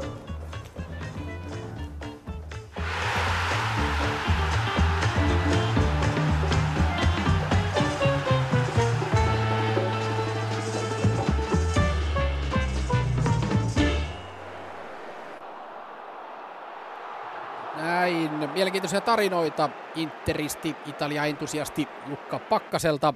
Taukoa vielä jäljellä Italian ja Saksan välisessä puolivälierä kamppailussa. Sitä vietetään 0-0 tilanteessa, joten tässä vaiheessa on hyvä ottaa pieni raportti tuolta Ranskan leiristä. Ismo Nykänen raportoi tunnelmia Ranskasta tuon Ranska-Islanti puolivälieräottelun aattona. Viimeisessä lehdistötilaisuudessa ennen Ranska-Islanti-ottelua sinisten kapteeni Hugo Loris oli avoin ja sanoi joukkueltaan puuttuneen tähän mennessä aggressiivisuutta ja intensiteettiä. Vaikka hän pitikin paljon kritiikkiä saanutta puolustuslinjaa aivan toimivana, ei hän ole ollut tyytyväinen niihin paniikkitilanteisiin, joissa kanssapelaajia on vaivannut päättämättömyys. Yhteispeli ratkaisee tässä turnauksessa eikä kaunis peli, ja siinä Islanti on ollut paras esimerkki, sanoi Loris. Didier Deschamps saa asiantuntijoilta kiitosta tilanteiden lukutaidosta ja muutosvalmiudesta. Medialle Ranskan piiskuri ei puhu kuitenkaan mitään. Sen kerran kun hän harjoitusten jälkeen vihjaisi Matyydin pelipaikasta jotakin, iski siihen kiinni Irlanti heti. Siinä kun Lars Lagerbeck aloittaa jo viidennen ottelun samalla kokoonpanolla, kukaan ei tiedä varmuudella Deschampin permanenttia. No, puolustuslinjaan tulee Ramin tilalle 25 miljoonalla juuri Barsaan Lionista myyty Samuel Umtiti ja saa kasteen samalla sinisessä paidassa huippuhetkellä. Viimeisen harjoittelun Ranska tekee suljettujen ovien takana ja UEFA on kieltänyt molemmilta treenit Stade de Francella kehnon nurmen vuoksi. Le Parisianin ja Lekipin spekulaatioissa Deschamps haluaa voimaa ja nopeutta laitoihin. Englannin saamattomuus on esimerkkinä Islannin kahden miesrivin miinasta. 4-2-3 yhdessä Giroud kärjessä ja Coleman Griezmann pajet takana, Pogba ja Matuidi keskellä. 4-3-3 keskikentän jarrumieheksi tulee Cabaye, Griezmannin ja Pajeen viilettäessä laidoilla.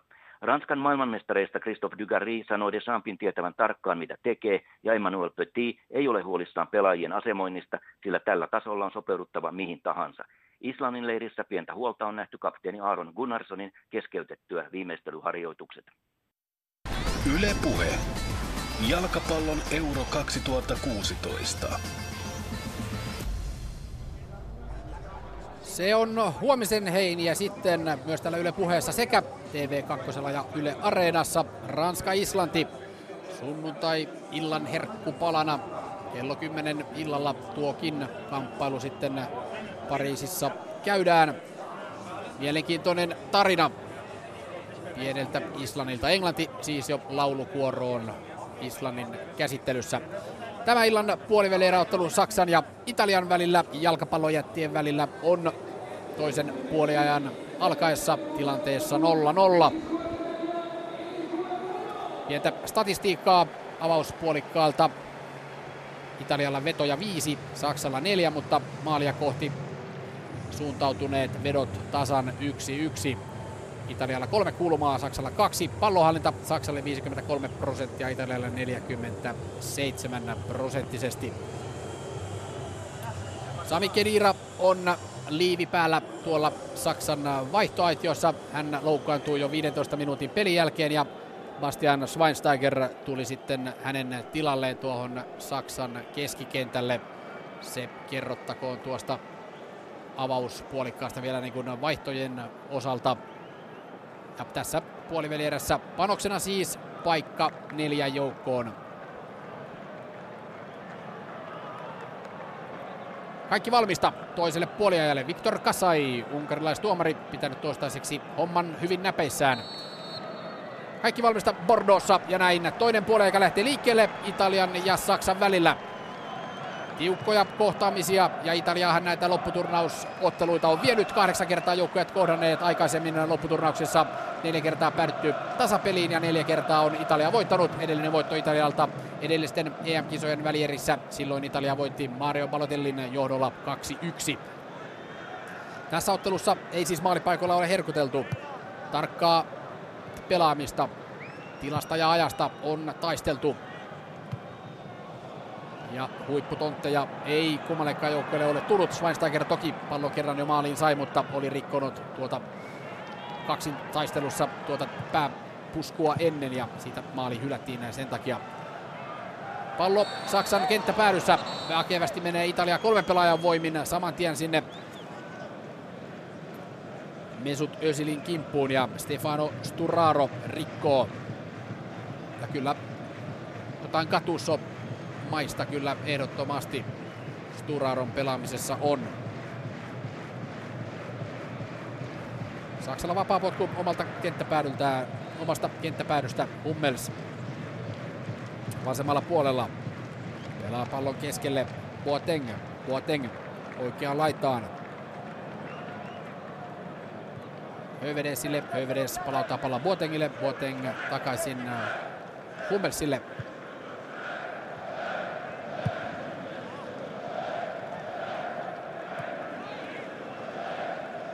Saksa tulee hitaasti, mutta varmasti Italian kenttäpuoliskolle. Oikeaa laitaa. Saksa tulee. Vielä ei lähde keskityspallo. Nyt se lähtee. Pallo menee lopulta aina Buffonille asti.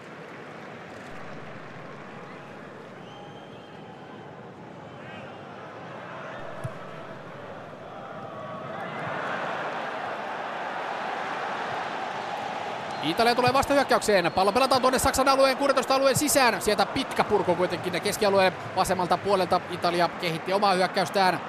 Ja lopulta pallo pelataan aina maalivahti Buffonille asti.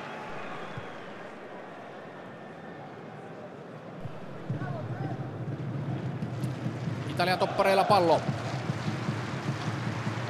Chiellini.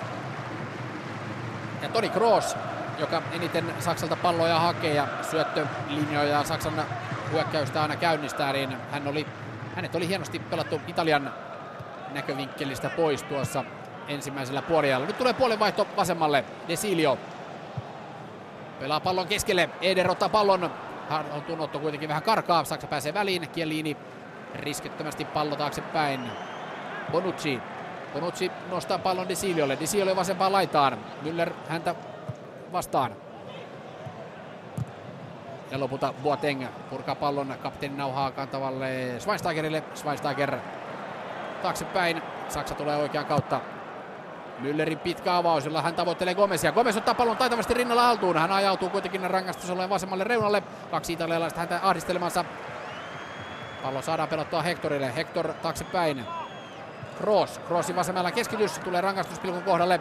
Chiellini pallo rinnalla jatkaen suoraan Buffonille. Buffon avaa pallon heittäen nopeasti Chakirinille. Chakirini menettää kuitenkin saksalaisprässin yltyessä pallon. Saksa tulee Ösil oikealta rangaistusalueen rajalle. Pieni syöttö Müllerille. Müller huolimatonta pelaamista häneltä ja pallon ottaa Graziano Pelle. Pelle ajautuu vasemmalle keskiviivan tuntumaan. Pelle ahtaassa tilassa menee nurin. Pilli soi ja Italialle vapaa potku. Pelle jää pyörimään nurmen pintaan. Ja samalla erotuomarin suuntaan hymyilee epäuskoisena Benedikt Hövedes, joka väittää, että rikettä tuossa ei missään nimessä tapahtunut. Teatraalinen kaatuminen joka tapauksessa Italian numero 9 Graziano Pelleltä. Ja aivan keskiviivalta vasemmasta reunasta Italialle vapaa potku, se pelataan taaksepäin. 50 minuuttia pelattu. Saksa, Italia edelleen tilanteessa 0-0. Marzali keskelle Parolo. Chiellini. Chiellini yrittää puhkaista Saksan puolustuslinjaa. Italia ottaa pallon tuossa 20 tietämillä. Chakirini, pienet askelharhautukset. Chakirini vastaan Kimi. Shakirini tulee vasemmalle kulmalippua kohden. Kimi onnistuu pitämään pallon kentän puolella vähän onnekkastikin kulmalipun kautta pallo omille. Pitkä syöttö, se ei kuitenkaan mene valkopaidoille. Italia ottaa pallon. Boateng. Hehtaari potku tuonne Italian kenttäpäätyyn asti. Siellä ei jatkajia ole. Italia ottaa pallon. Barzali. Taaksepäin. Bonucci. Parolo. Parolo, joka paljon vartijana Italialla keskikentän pohjalla on. De Rossi siis loukkaantuneena. Samoin pelikielon takia sivussa Tiago Motta. Joten semmoinen kolmosvaihtoehto ehdottomasti Parolo tuossa Italian keskikentällä on. Ja vähän varamiehen roolista myös Sturaro tuolla Italian keskikentällä nähdään. Sen jälkeen huolimaton syöttö Saksan kenttäpuoliskolla Di Silio ei palloa koskaan saa ja rajaheitto Saksalle.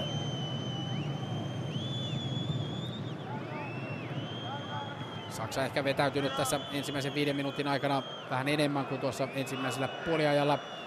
Puolustaa vielä astettakin riskittömämmin kuin ensimmäisen neljävitosen aikana. Kroos. Kroos vasemmalle Hectorille. Saman tien Hectorissa on kuitenkin kiinni Florenzi. Hector vetää taaksepäin antaa pallon aina Hummelsille, Hummels Boatengille. Boateng rauhallista siirtelyä Italian kenttäpuoliskolla. Özil. Özil yrittää luoda jotain, pelaa hyvin seinään yhteen siinä yhdessä Müllerin kanssa. Sitten Schweinsteiger, Schweinsteiger, Schweinsteiger Müllerille. Müller taaksepäin. Nyt pyörii hienosti Saksan peli. Vasemmalle tullaan Italian rangaistusalueen rajalle. Hector yrittää pelata vasenta jalkansa vapaaksi, että saisi keskityksen aikaiseksi. Vähän huonosta asennosta lähtee keskitys ja Saksa ei pääse maalipaikkaan. Se palauttaa pallon aina Boatengille. Boateng keskiympyrässä. Oikealle puolelle. Özil kohti oikeaa kulmalippua. Keskitys lähtee. Sieltä Italia pääsee paineen väliin. Ja Italian Andrea Barzali puskee pallon päätyrajasta yli. Saksalle kulmapotku. Kimi oli noussut oikea laitaa, lähetti keskityksen, jolla hän tavoitteli vitosen viivalla seissyttä Gomezia. Gomez ei palloon ehdi. Helposti on Italia kyllä nämä pääpallot aina tässä ottanut. Sitä toitotin tuossa avauspuolikkaan aikana, eikä se oli miksikään muuttunut tässä toisenkaan puoliajan aikana. 53 minuuttia pelattu. Saksa-Italia tilanteessa 0-0.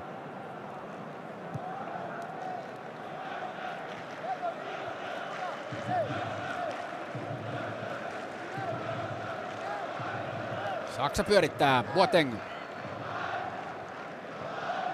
Italia totutusti vetäytynyt tuonne aika syvälle 16 alueen rajalle. Ja sinne kun Saksa yrittää pelata, niin sitten isketään välittömästi kovaa vastaan. Kimi oikealta. Özil löytää italialaispelaajan keskeltä Schweinsteigerin. Sitten vedetään siellä Müller nurin. Pilli ei kuitenkaan soi. Pieni vihellyskonsertti Italian maali takaa Italian maalin takana olevilta saksalaisfaneilta. Rauhallisesti Italia nyt siirtelee palloa omalla alueellaan. Florenzi Huono syöttö häneltä, se menee suoraan Hectorin jalkaan. Hector nappaa pallon, nyt olisi vähän tilaa Saksallakin. Pallo pelataan sinne boksiin, Gomez. Gomez yrittää pelata oikean jalkansa vapaaksi, jättää siihen taakse Möllerille. Möller, Müller, Müller vetää! Vetää kuitenkin ohi Italian maalin, saa vasemman jalansa vapaaksi. Vähän haltuunotto siinä kestää Mülleriltä ja Müllerin veto ohi vasemmalta Italian maalin. Gomezilta hieno esittyä joka tapauksessa. Siinä tuli tuommoinen kahdella kahta tilanne. Müller ei lähde vetämään ensimmäisestä, vetää toisesta tilanteesta. Ja siinä on italialaispelaaja vielä aivan siinä maaliviivalla ja hänen jalastaan pallo päätyrajasta yli. Saksalle kulmapotku vasemmalta puolelta. Kroos antamaan. Etutolppa haetaan. Se tulee koko pelaajamassan yli rankkarialueen ulkoreunalle. Taaksepäin Boateng. Boatengilla on jalka vapaana. Boateng lähtee vetämään vetää kuitenkin yli Italian maalin ja näin maalipotkulla jatketaan.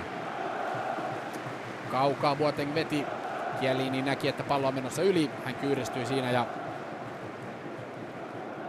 pallo Italian maalin yli. Hetki aikaisemmin siis erittäin hyvä paikka Müllerillä. Müller pääsee vetämään. Akrobaattisesti siinä torjuu Florensi tuon vedon. Näytti, että se meni suoraan yli, mutta Florensi siinä on poikittain ilmassa ja takajalalla onnistuu blokkaamaan tuon laukauksen. Erittäin hieno suoritus Florensilta. Se oli siinä ja siinä, olisiko pallo maaliin asti mennyt ja maalin kohdalle, mutta vaarallinen tilanne joka tapauksessa. Florensi Italian puolustuksen viimeisenä lukkona.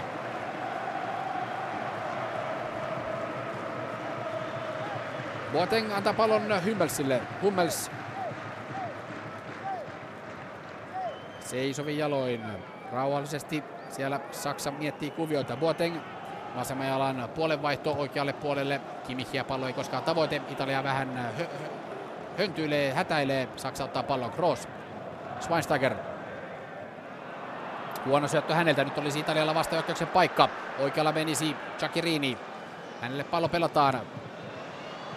Sitten nousee Eder rangaistusalueen sisälle. Siellä mennään nurin. Pilli ei soi. Saksa ottaa pallon. Todella tarkkaa pelaamista. Senttiäkään ei anneta ilmaiseksi. Fyysistä peliä myös. Nyt menee Özil nurin. Ja siitä tulee ensimmäinen kortti tässä ottelussa. Ja se tulee Stefano Sturarolle. Hänellä ei kuitenkaan ole korttia alla. Joten siinä mielessä hyviä uutisia Italian kannalta. Sturaro Rike, sillä hän esti tuon Saksan vastahyökkäykseen lähdön. Ja näin Saksa joutuu jatkamaan vapaapotkulla keskiviivan paremmalta puolelta, eli Italian alueelta.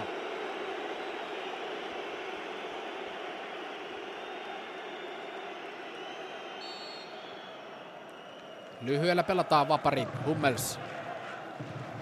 Roos. Ja jälleen Saksan alin pelaaja Boateng. Boateng taaksepäin Hummelsille. Hummels.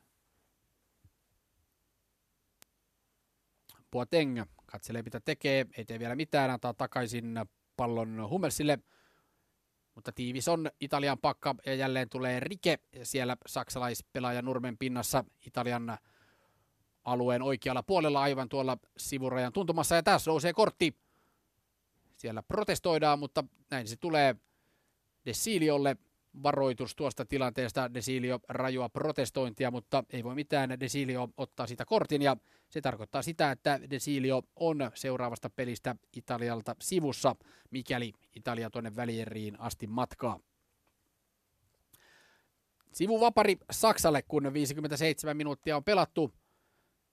Ja hyvin saksalaiset ovat ryhmittäneet omat ukkonsa tuonne Italian 16 alueen sisään. Siellä italialaisikin on kahdeksan kappaletta aivan tuossa rangaistusalueen rajalla. Oikealta puolelta sivuvapari lähtee. Kroos siellä sivuvaparia on juonnimassa. Lyhyellä antaa pallo Boatengille. Boateng katselee mitä tekee, nostaa pallo boksiin. Italialaiset kuitenkin päineen välissä. Kakkospallo on hyvä kaksi taistelu, sen vie Saksa. Saksa taaksepäin Kroosille. Kroos joutuu kuitenkin peruttelemaan ja sitten puoleen kenttään pallo aina Boatengille. Boateng oikean reunaan. Saksa tulee, tilanne ei ole paitsi oikealta puolelta lähtee matala keskitys, se kilpistyy kuitenkin Giorgio Chielliniin, sitten nopeasti Italialta pallo liikkeelle. Pelleä tavoitellaan, Pelle ottaa pallon rinnallaan haltuun, pelaa selkä kohti maalia, yrittää siinä odottaa apujoukkoja, niitä ei tule. Ja pillikään ei vielä soi. Kova kaksi kappalaa. Erotomari näyttää, että hyötynäkö kohta katsottu. Saksalaispelaaja pitkin pituuttaa nurmen pinnassa ja samalla soi pilli. Ja siitä tuleeko siitä sitten seuraava varoitus, kolmas varoitus italialaiselle. Kyllä sieltä lappu nousee. Ja varoitus Italialle. Kolme varoitusta heti tähän toisen puolen alkuun. 59 minuuttia pelattu. Saksa Italia edelleen tilanteessa 0-0.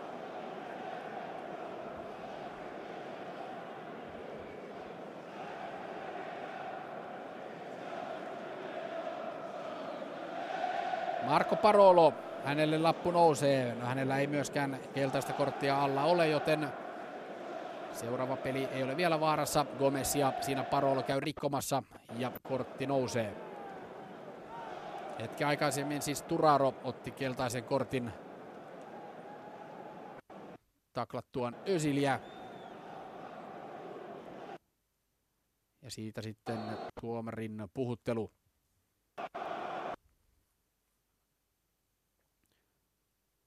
Italia palauttaa pallon aina Saksan maalivahti Neuerille asti tuosta tilanteesta.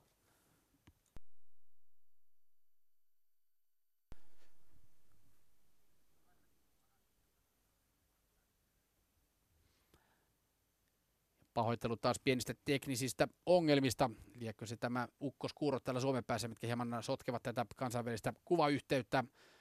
Kuva pätkii täällä Pasilan päässä ja sitä myöten myös ääni, joten yritetään parhaamme tässä tilanteessa. Saksalle Neuerille pallo. Sieltä pallo pelataan vasemman kautta Hummelsille. Italian puolustus jälleen ryhmittäytynyt tuonne tiiviiseen pakkaan omalle alueelle. Hummels katselee siinä pää ylhäällä, mitä tekisi. Antaa helpon syötön vain Boatengille. Boateng oikeaan laitaan. Tunti pelattu. 0-0 tilanne edelleen.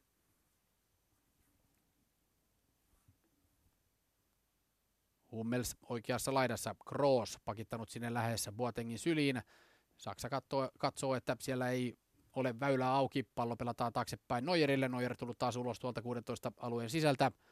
Neuer, joka tämän libero-pelaamisen on maailmalle tullut, tuonut maalivahtien osalta. Erittäin hyvä jalalla pelaaja ja pelin lukija. Manuel Neuer totta kai on. Sanoi, että Jens Lehmann aikoinaan on hänen idolinsa ollut.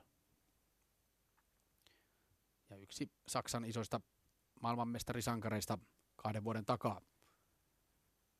Nyt on vähän tilaa Saksalle tulla tuolta Italian alueelle vasemmalle puolelle. Pallo otetaan alas. Hector lähtee keskittämään vasemmalla jalalla. Pallo tulee sinne viitosen viivalle, mutta ensimmäisenä italialaiset välissä. Vastahyökkäyksen paikka Italialla olisi vasemman kautta. Desilio Lähteekö haastamaan? Ei lähde. Lyö liinat kiinni, odottaa toista aaltoa, että sieltä tulee lisää sinipaitoja hätiin. Pitkä syöttö haetaan, Ederiä tavoitellaan. Italia voittaa kakkospallon vasemmalle puolelle kulmalippua kohti. Italia tulee. Sieltä lähdetään haastamaan.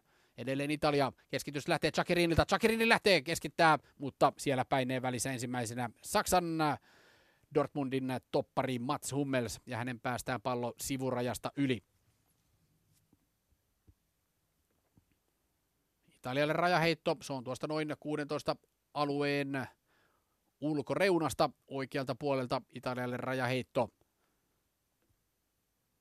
Näitä pitkiä pystypalloja niillä Italia on jonkin verran pystynyt Saksaa tässä haastamaan, mutta vähiin on muuten maalipaikka tässä ottelussa jääneet. Pitkä heitto tulee Saksan rangaistusalueen sisään. Kakkospallo voittaa Italia. Nopea käytö siinä Ederiltä. Eder antaa taaksepäin, veto lähtee, mutta se menee päätyrajasta yli. Ja näin Saksalle maalipotku. Ja nuo pitkät rajaheitot, niitähän Islanti on muun muassa menestyksekkäästi viljellyt tässä turnauksen aikana. Siinä Italia yritti vähän samaa, mutta hyvin siinä Ederin johdolla kakkospallo lopulta Italian kannalta voitettiin. Antonio Conte jälleen huutaa, kädet käy, hän antaa ohjeita omilleen, kädet käy, siellä näytetään mitä pitäisi tehdä. Joakim Löw myös tuolla teknisen alueen ulkoreunassa seisoo huomattavasti rauhallisemmin, kädet jälleen kerran taskussa ja katselee kuinka Die Mannschaft tässä ottelussa suoriutuu. 63. peliminuutti Saksa-Italia edelleen 0-0 tilanteessa. Kielini Kielini nostaa pallon rangaistusalueen rajalle, saksalaiset ensimmäisenä päineen välissä. Sitten näyttää, että on paitsioasemassa siellä italialaispelaajista Pelle. Ja näin myös erotuomarin käsi nousee pystyyn paitsion merkiksi. Ja Pellen juokseminen kohti kulmalippua tyrehtyy sitten siihen ja Saksan vapaa potkulla jatketaan.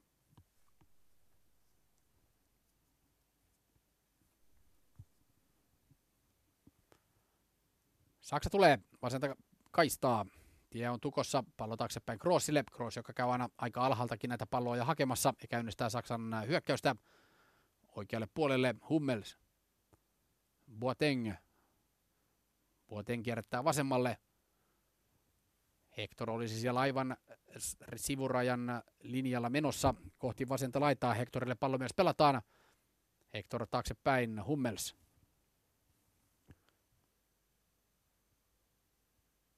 Todella riskitöntä on ja taktista tämä peli tällä hetkellä. Ja pallo taaksepäin Neuerille. Neuer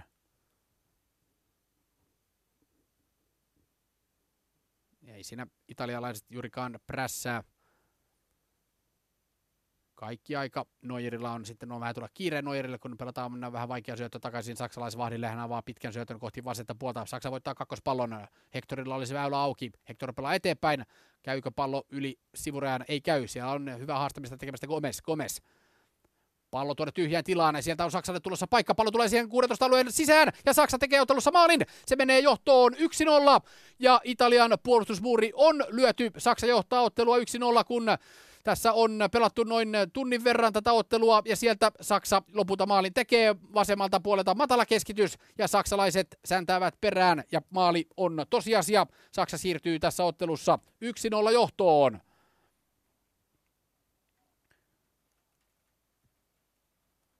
Hieno hyökkäys Saksalta vasemmalta puolelta ja lopulta tuo Italian puolustusmuuri onnistutaan lyömään ja Saksa tekee ottelussa avausmaalin. Onko se Özil lopulta tuo maalin tekijä, joka siinä maalin iskee? Saksa joka tapauksessa ottaa komennon tässä ottelussa. Tässä erittäin tarkassa ottelussa. Reilut 64 minuuttia pelattu, kun Saksa menee 1-0 johtoon. Mesut Özil on lopulta se pelaaja, joka pallon pääsee vetämään vasurillaan tiukasti tuonne maaliin ja näin. Tuolla Özilin 65. minuutin kohdalla syntyneellä osumalla Saksa siirtyy tässä ottelussa johtoon. Ja nyt on Italiankin tietysti vähän rohkaistuttava pelaamaan rohkeampaa peliä tässä, kun se on maalin tappiolla Saksaa vastaan.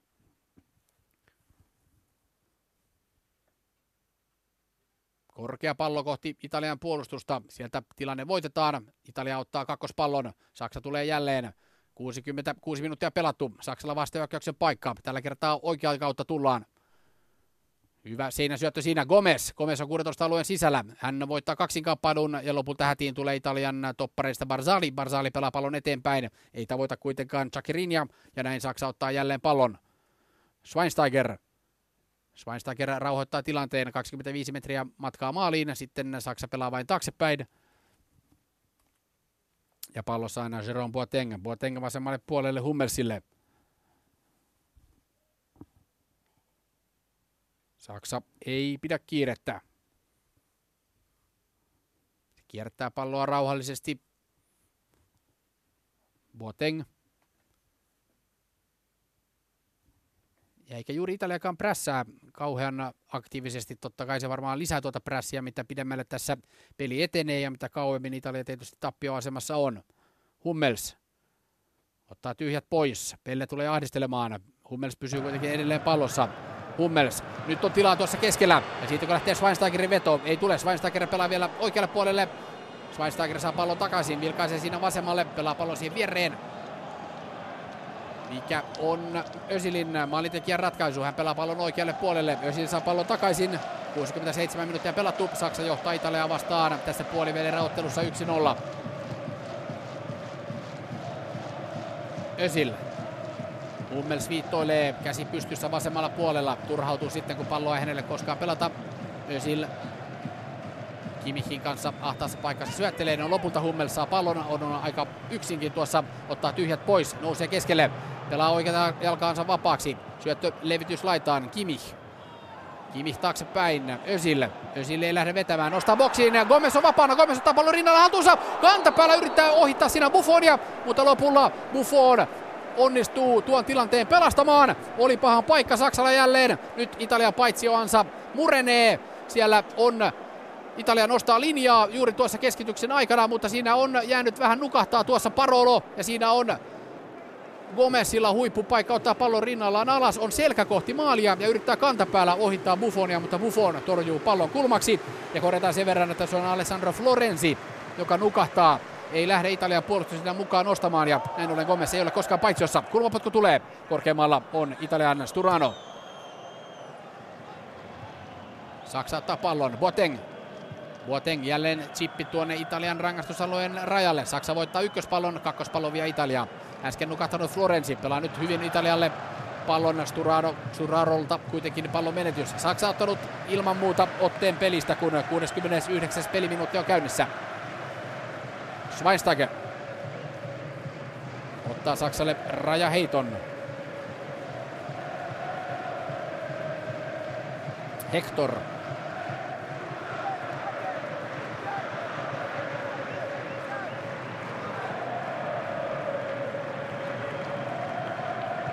Pallo aina Hövedesiltä Neuerille asti. Ja kyllä sen Sturaron piikkiin vähän tuo Saksan avausmaalikin menee. Sen verran siinä Sturaro nukahti Hectorin vartioimessa, että Hector pääsi tuosta Sturaron pihdeestä livistämään ja pääsi saamaan aikaiseksi tuon keskityspallon vasemmalta puolelta ja sen jälkeen Ösilillä suht helppo työ oli paukauttaa pallo vasempaan alakulmaan ohi Gianluigi Buffonin. Florenzin nukahdus äsken oli puolestaan maksaa Italialle toisen takaiskun. Sinipaitojen onniksi Buffon kuitenkin torjuu. Nyt tulee jälleen Ösil. Ösilillä on ahdasta 16 alueen rajalla. Ösil pyörii edelleen, antaa pallon Crossille. Cross. Neljä pelaajaa jälleen Cross ja ahdistelemassa. Cross pelaa pallon Hummelsille. Hummels taaksepäin aina Neuerille. 70 minuuttia täynnä. Eli 20 minuuttia Italialla aikaa nousta tasoihin. Saksalla puolestaan 20, 20 minuuttia aikaa siitä, että se jatkaa tätä hurjaa arvokisatilastoaan ja etenee jälleen kerran arvokisoissa neljän parhaan joukkoon.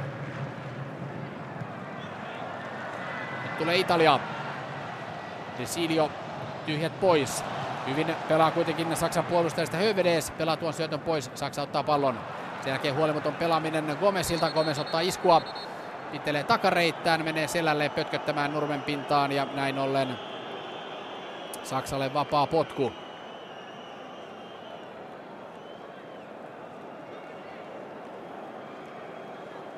Saksalla siis aivan mahtava arvokisatilasto kyllä on edennyt kyllä niin hienosti EM-kisoissa aina neljän parhaan joukkoon. Vähintään välieri viidessä viimeisessä arvoturnauksessa Saksa mennyt. MM-kisoissa 2006, EM-kisoissa 2008, MM-kisoissa 2010, EM-kisoissa 2012 ja tietysti viime MM-kisoissa, kun Saksa maailmanmestaruuden voitti. Mario Gomez otetaan kentältä pois, kun 71 minuuttia on pelattu.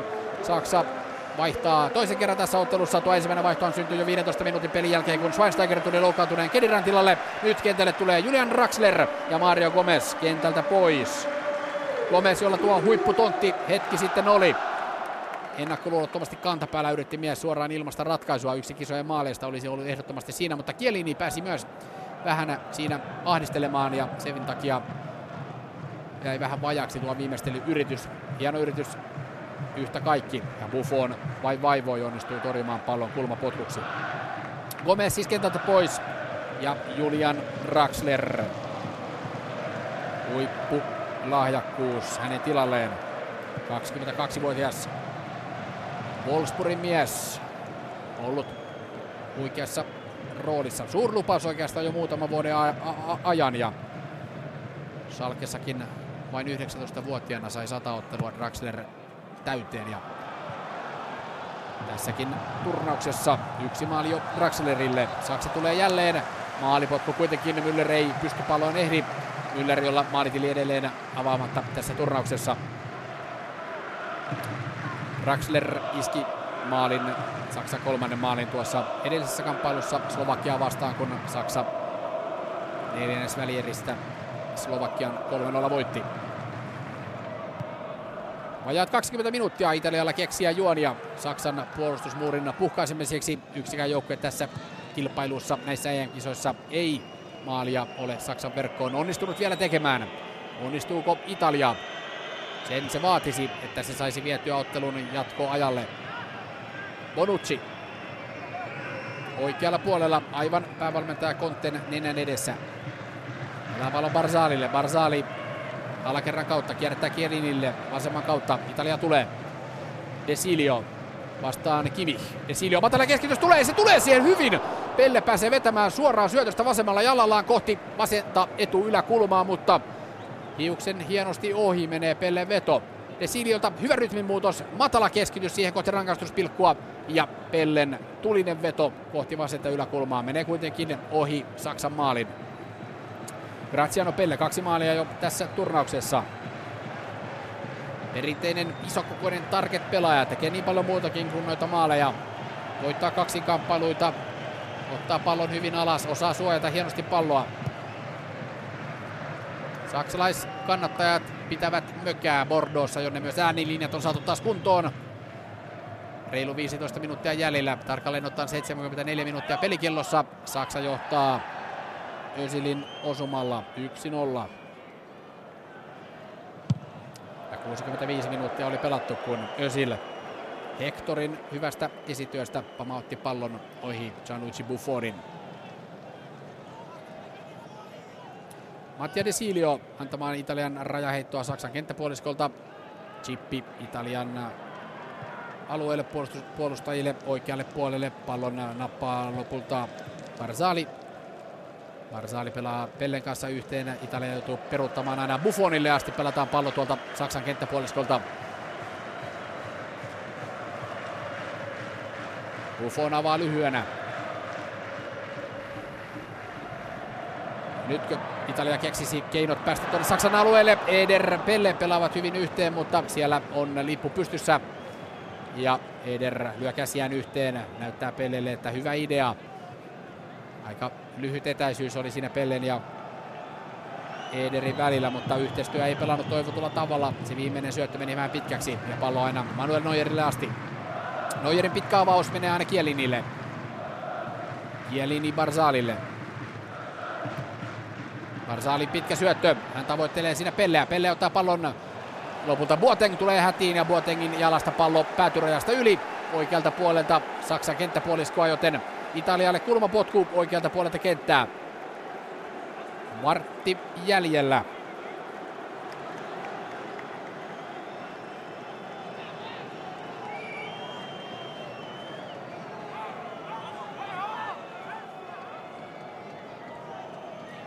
Alessandro Florenzi kulmapotku antamassa aivan tuosta Italian vaihtopelaajien vierestä. Simon Zaza muun muassa siellä taputtamassa ja ohjeita antamassa. Florensin kulmapotku lähtee. Saksa vie pääpallon Hummelsin johdolla. Florensi ottaa tuon purkupallon vasemmalla keskitys tuonne rangaistusalueen sisälle. Kielini jatkaa siitä. Sitten on käsivirhe Saksalla. Italialaiset protestoivat ja erotuomari Kassain. Tuomio on tyly. Pallo viedään pilkulle, kun 76 minuuttia on pelattu. Italia saa rangaistuspotkun.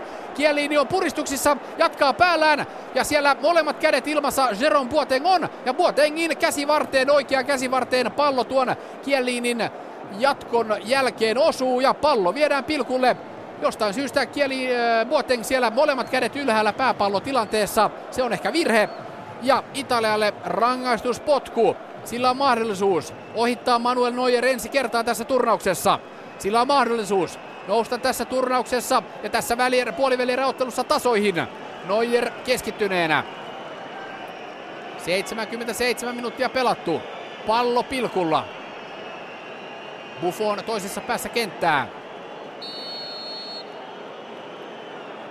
Bonucci pallon takana. Bonucci pieni askelharautus vetää ja vetää pallon oikean alakulmaan. Siinä on hyvä, hyvin mukana kyllä loppuun asti Manuel Neuer, mutta Bonucci ohittaa saksalaisvahdin ja Italia nousee tässä ottelussa yksi yksi tasoihin rangaistuspotkusta.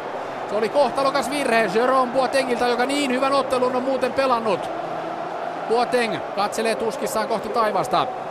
Neuer heiluu kuin heinämies ennen tätä rangaistuspilkkua. Pieni pysähdys siinä vauhdinotossa Bonutsilta ja sijoitus varmasti oikean alanurkkaan. Italia on tullut tässä ottelussa tasoihin 1-1 rangaistuspotkusta maalintekijänä Leonardo Bonucci.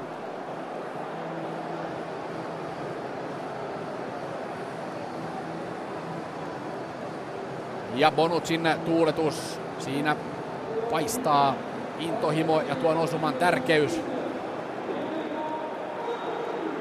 Ja yksi yksi jälleen. Kaikki on jälleen auki tässä puolivelerä kamppailussa.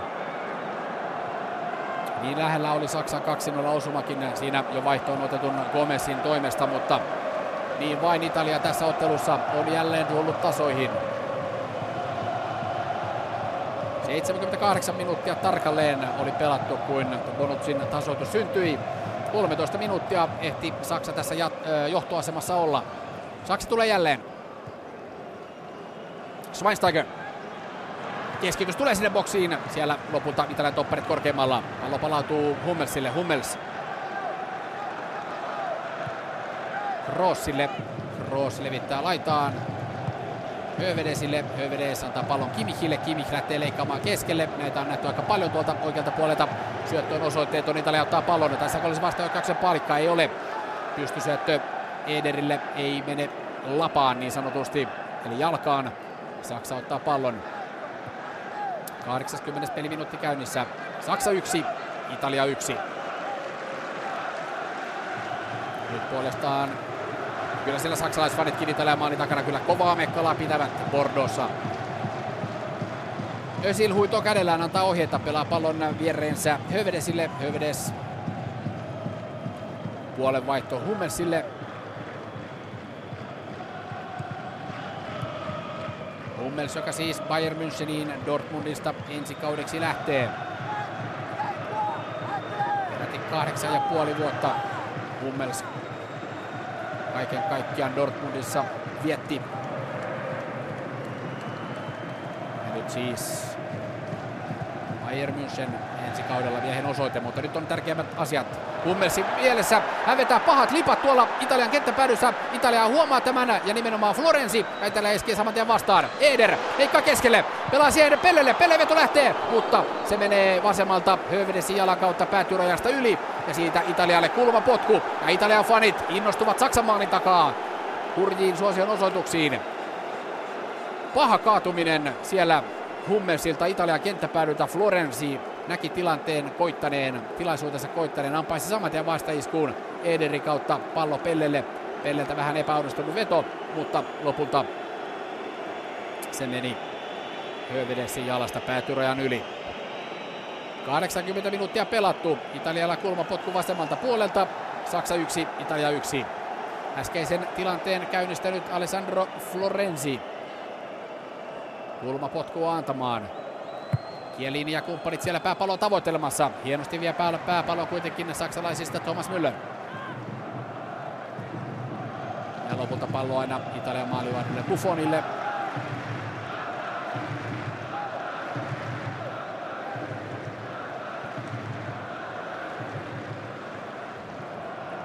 Saksalla edelleen pallonhallinta 57 prosenttisesti ja eniten kaikista joukkueista Saksa pitänyt palloa keskimäärin tässä turnauksessa. Italia tulee. Eder lähtee tekemään omaa juoksua. Hän ottaa pallon rinnalla halutuun. Sen verran haltuunotto kuitenkin karkaa, että saksalaiset pääsevät väliin. Saksa puolestaan lähtee iskemään vastaan Özil. Vasempaan laitaan vaihtomies Draxler. Draxler takaisin Özilille. Özil Ahdasta on kolme italialaista häntä ahdistelemassa ja lopulta Stefano Sturaro ottaa pallon. Kova taklaus sen jälkeen Schweinsteigerilta. Ei voi ymmärtää mikä siinä oli pielessä. Anteeksi Crossilta tietysti. Crossin kohteena Sturaro ja Italialle vapaa potku. Kyllä siinä hidastuskuvien perusteella näytti, että Kroos ensin siinä palloon osuu ja Sturarolla pientä filmiä tuossa, mutta Italia saa siitä vapaa potkun omalta kenttäpuoliskoltaan. Barzali.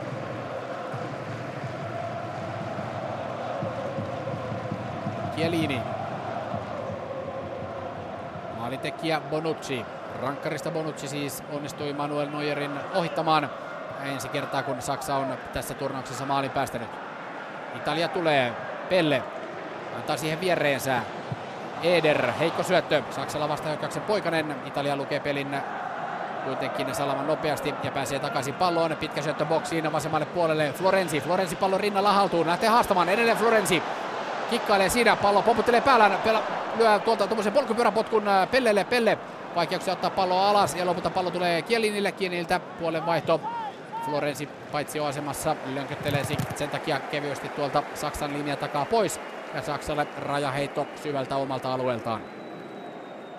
84 minuuttia hetken kuluttua täynnä tasatilanne 1-1 ja jos ottelu päättyy tasan varsinaisen peliän jälkeen, niin silloin vuorossa on jatkoaika. Eli nykynimeltään jatkoottelu kaksi kertaa 15 minuuttia ja jos sekään ei tuo ratkaisua, niin sitten mennään rankkareille.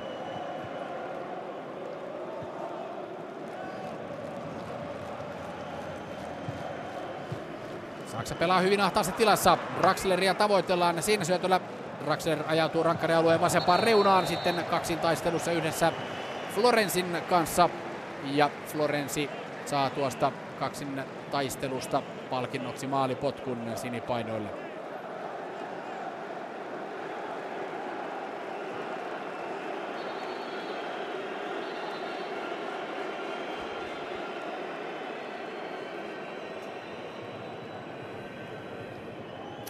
Kolme kertaa välierä vaiheessa, tai kolme kertaa itse asiassa on MM-kisatasolla Italia Saksan onnistunut pudottamaan kaikkiaan neljästi siis ja edellinen kerta nuo edelliset EM-kilpailut. Toistuuko sama nyt sitten Ranskan kisoissa? Se jää nähtäväksi. Italia noussut 0-1 tappioasemasta 1-1 tasoihin.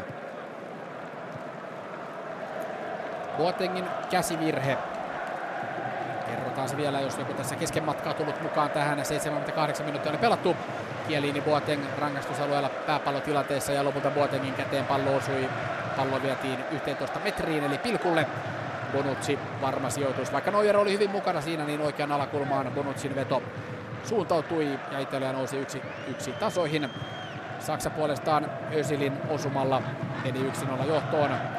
Hyvä esityä Hektorilla vasemmasta laidasta matala keskitys luukulle ja sieltä Ösil pallo vuoren varmasti Italian verkkoon. Nyt tilanne kuitenkin 1-1, 85 minuuttia pelattu, Saksalla pallo. Boateng. Hector. Sivurajalla vasemmalla puolella. Pystysyöttöä tavoitellaan. Sitten sinne jää italialaisista Florenzi nurmen pintaan. Protestoi siinä hieman. Ja Italia suorittaa seuraavaa vaihtoa. Matteo Darmian tulossa kentälle ja Florenzi tulossa kentältä pois. 11 kilometriä juossut Florenzi tänään. Sen verran tullut kilometrejä hänen työpäiväänsä. Ja tilalle puolestaan tuoretta voimaa Manchester Unitedin Matteo Darmian. Puolustusvoittoinen vaihto, totta kai. Antonio Contelta, Italian päävalmentajalta. Deutschland huudot raikuvat. Yksi yksi tilanne. Pallossa Hövedes. Hövedes Crossille. Aina kun Cross saa pallon, niin nuo syöttölinjat tukitaan. Skauttaus on toiminut. Boateng oikealle. Pallo alas.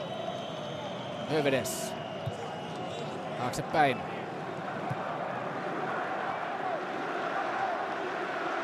Kroos keskellä kenttää, 35 metriä suurin piirtein maaliin. Vasemmalle puolelle pelaa Kroos pallon Hummelsille. Hummels Ahdasta on Ösilillä. Ösil palauttaa pallon Hummelsille. Hummels. Kroos. Tiivisti Italiana heti herhiläisenä kiinni, kun Saksa yrittää tuonne noin 25 metriin mennä. Hummels. Yrittää vasemmalta katsoa. Ei ole väylää. Siellä pelaa Boatengille. Boateng pystysyöttö, jatkosyöttö menee aina Italian maalivahtiin Buffonille asti. Buffon näyttää siinä eileillään, että otetaan ihan rauhassa, ei kiirettä. 88. peliminuutti käynnissä tässä puolivelerä kamppailussa. Tarkkaa pelaamista molemmilta joukkueilta, sitä on nähty tässä ottelussa.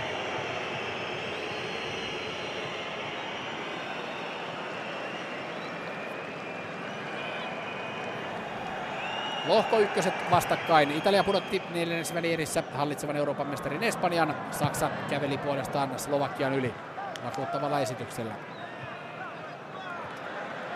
Vaihtomies Darmian Saksan puolustusalueella. Taaksepäin Barzali. Barzali Bonuccille. Bonucci Barzali pelaavat yhteen. Ja lopulta pallon ottaa Sturaro. Sturaro Hyvä jatko Ederille. Eder jatkaa pallon puolestaan vasemmalle laidalle Desiliolta. Desilio on nähnyt hyviä haastoja häneltä. Hän vetää, vetää kohti vasenta alakulmaa. Sivuverkko heilahtaa Desilion kaukolaukauksen jälkeen. Tilanne edelleen 1-1. Desilio vasenta laittaa, leikkasi keskelle. Ja siitä saksalaispuolustaja Benedikt Hövedesin jalkojen välistä tuo veto lähtee, mutta ohi maalin.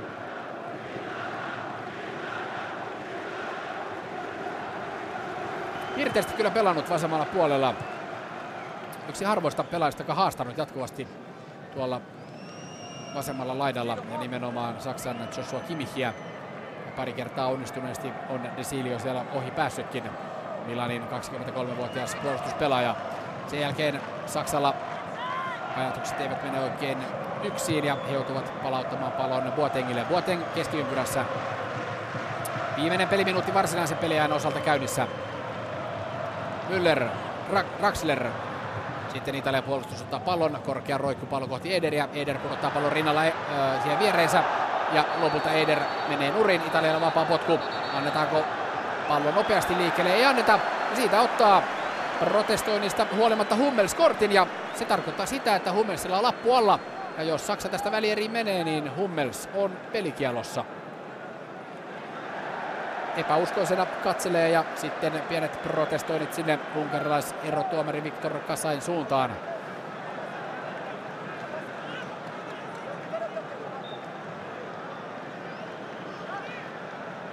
Keskiympyrä keskeltä Italialle vapaa potku, kun 9 minuut- 90 minuuttia on täynnä. Pallo siihen vasemmalle puolelle vai viereen Kielinille. Chippi Saksan puolustusalueelle. Jatkajia ei ole. Pallo menee aina Neuerille. Neuer laittaa pallon liikkeelle. Boateng. Kolme minuuttia lisäaikaa. Se näyttää virallinen grafiikka televisioruudusta. Ja jos ratkaisu ei tässä kolme minuutin aikana tule, niin sitten pieni viiden minuutin huili. Ja jatkoottelu kyseessä kaksi kertaa 15 minuuttia. Se on se virallinen termi, jatkoottelu. Jatkoaikakin varmasti kelpaa. Schweinsteiger oikealle puolelle. Keskitys lähtee boksiin. Sieltä tulee. Se tulee koko Italian puolustus siinä läpi, mutta viimeisenä lukkona siellä alas valunut Stefano Sturaro. Boateng. Boatengilta pitkä puolen vaihto vasemmalle puolelle Hectorille. Hector, joka alusti tuon äh, Saksan avausmaalin, ottaa pallon alas, pelaa Özilin kautta pallon keskelle. Kroos, vaikeasta asennosta pallo Özilille. Özil, menetys, Italialla vastahyökkäyksen poikanen. Darmian, avaus oikealta puolelta, pystysyöttö sinne, vähän vaikea, Pelle ei saa, anteeksi Eder ei saa palloa haltuunsa ja Saksa ottaa pallon. Minuutti lisäaikaa jo pelattu ja kaiken kaikkiaan kolme minuuttia sitä lisäaikaa annettiin Özil. Vasenta laitaa, nyt on tilaa Hectorilla, Hector Vasemman jalan keskitys lähtee matalana. Italialaispuolustus Barzalin johdolla. Pallo sivurajasta yli. 16 kohdalta Saksalle rajaheitto. Özil taaksepäin. Hummels. Boateng. Puolitoista minuuttia lisäaikaa pelattu. Boateng ottaa tyhjät pois. Chippi tuonne vasemmalle puolelle Hectorille. Hector jatkaa Özilille. Özil. Keskitys tulee. Kielini vie pääpallon elettömän varmasti Pallo ei kuitenkaan mene yli rajojen. Sieltä tulee uusi saksalaiskeskitys. Kielini jälleen pääpallon ykkönen ilmatilan herra. Ja lopulta Italia pallo keskiympyrään Boatengille. Kaksi minuuttia lisäaikaa pelattu. Minuutti jäljellä. Saksa yksi, Italia yksi. Hummels. Tavoittelee Hectoria. Syöttö menee vähän pitkäksi ja pallo valuu hitaasti Italian päätyrajasta yli. Kieliniltä tärkeä katkohetki aikaisemmin. Schweinsteiger oli hänen selkänsä takana valmiina puskemaan palloa verkkoon.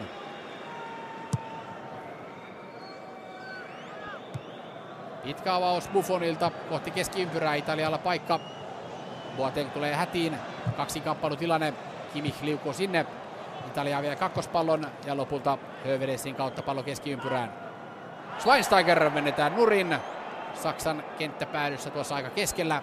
Saksalle vapaa potku. Vielä ehtisi yhden tilanteen käydä värkkäämässä, kun kolme minuuttia lisäaikaa on täynnä juuri nyt. Ja erotuomari pilli soi hetkenä minä hyvänsä. Saksalla vielä paine tuolla Italian kenttäpäädyssä. Me ei anna tätä tilannetta pelata. Ottelun erotuomari Viktor Kasai. Hän katsoo rannekelloaan vasemmassa kädessään ja katsoo, että peliaika on 90 minuutin ja lisäajan osalta pelattu. Ja tämä ottelu päättyy varsinaisen peliajan osalta tasatulokseen 1-1. Özil 65 minuutin pelin jälkeen vei Saksan johtoon hienosta Hectorin esityöstä ja sitten kun 78 minuuttia oli pelattu, Italia tuli tasoihin rangaistuspotkusta ja rangaistuspotkun ampui sisään oikean alakulmaan varmasti Italian Leonardo Bonucci. Nyt pieni huili. Pelaajat ottavat vähän energiajuomaa vettä saavat sieltä pientä hierontaa ja ovat näin valmiina, kun kaksi kertaa 15 minuutin jatkoottelu hetken kuluttua alkaa. Tässä välissä on hyvä mennä kuuntelemaan urheiluradio ja palata sitten Bordeauxsta ääneen, kun jatkoaika, jatkoottelu käynnistyy. Joten tässä päivän muita urheiluaiheita urheiluradion muodossa. Pyöräilyn Ranskan ympäriajon ensimmäinen etappi ajettiin tänään ja siitä tekee seuraavassa selkoa äänensä kannustuksessa miltei menettänyt Ismo Nykänen. Avausetappi oli sprintereille tehty kuvan kauniissa kanalin ja Monsan Michelin maisemissa matkalla maihin nousun Utah Beachille. Christoph Cavendish Greipel Kittel tiimiensä vetäminä kohti ensimmäistä keltaista paitaa. Howard Barta, Foss, House ja De Plas, tuurin ensimmäiset karkaajat. Foss poimi punapallopaita pisteet. Pääjoukko pillastui 90 ennen maalia. Kinttaanakin haki suojaisaa paikkaa Martinin ja Kittelin Quickstepin raivotessa yli 60 ja päivän raama. Alberto Contador kurvissa asfalttiin, pahoja ruhjeita olkapäähän, olkapakettiin, pyöräremonttiin, kenkärikki ja imi minuutin takamakon kiinni. Isku on kova, saas nähdä kuinka sunnuntaina pärjään, sanoi espanjalainen tuskissaan. Viisikolle sprinttipisteet, perässä Kreiper kyni muut. De Blas ja Ous sinnittelivät viimeiselle vitoselle. Kaatumisia lisää loppusuoralla, Geran Thomas mukana. teillä Kittel ja Saagan eivät voi mitään Mark Cavendishille, joka ottaa 27. tuurvoittonsa. Vain Edi Merckx ja Bernard Ino ovat voittaneet enemmän etappeja. Mansaaralaiselle keltainen paita Utah Beachin taistelussa. Kilpailijat kukittivat maihin nousun uhrien muistomerkin ennen suihkujaan. Ja sunnuntaina San Loosta Serbur Ankon Tantiin saman niminen, mutta peripaikka viimeisen kolmen kilometrin 8-14 prosenttiin jyrkkyisissä rutistuksissa Saaganin, Valverden, Matthewsin tai Wullermosin tyyppisille iskiöille. Ismo Nykänen ja Tour de France.